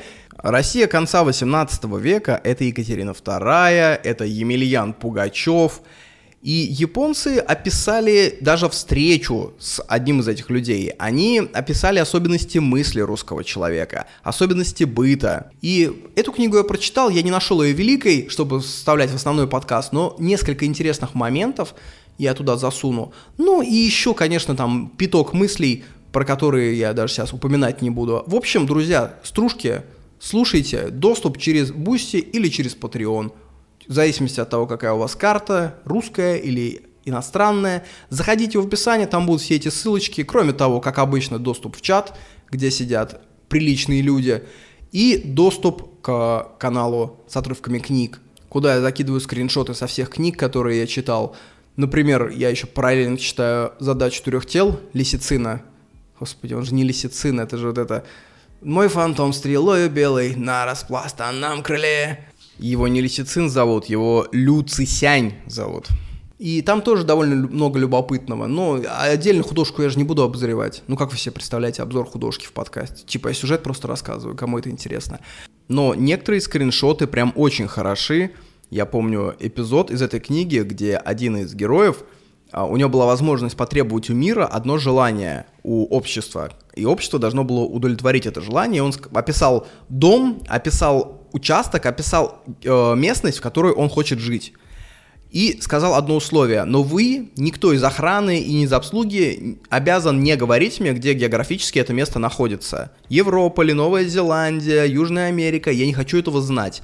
Потому что как только ты узнаешь, где ты находишься географически, твой мир очень сильно сужается. Твой разум тут же охватывает соседние регионы, и пропадает это ощущение детскости. Как в детстве, когда ты идешь на горизонт поля, и у тебя ощущение, что мир бесконечный. Как у древних людей, которые верили, что где-то там кипящие моря, летающие женщины, пропадает эта магия. И я подумал, что это очень интересно, и то, что в плане информации у нас сейчас происходит то же самое.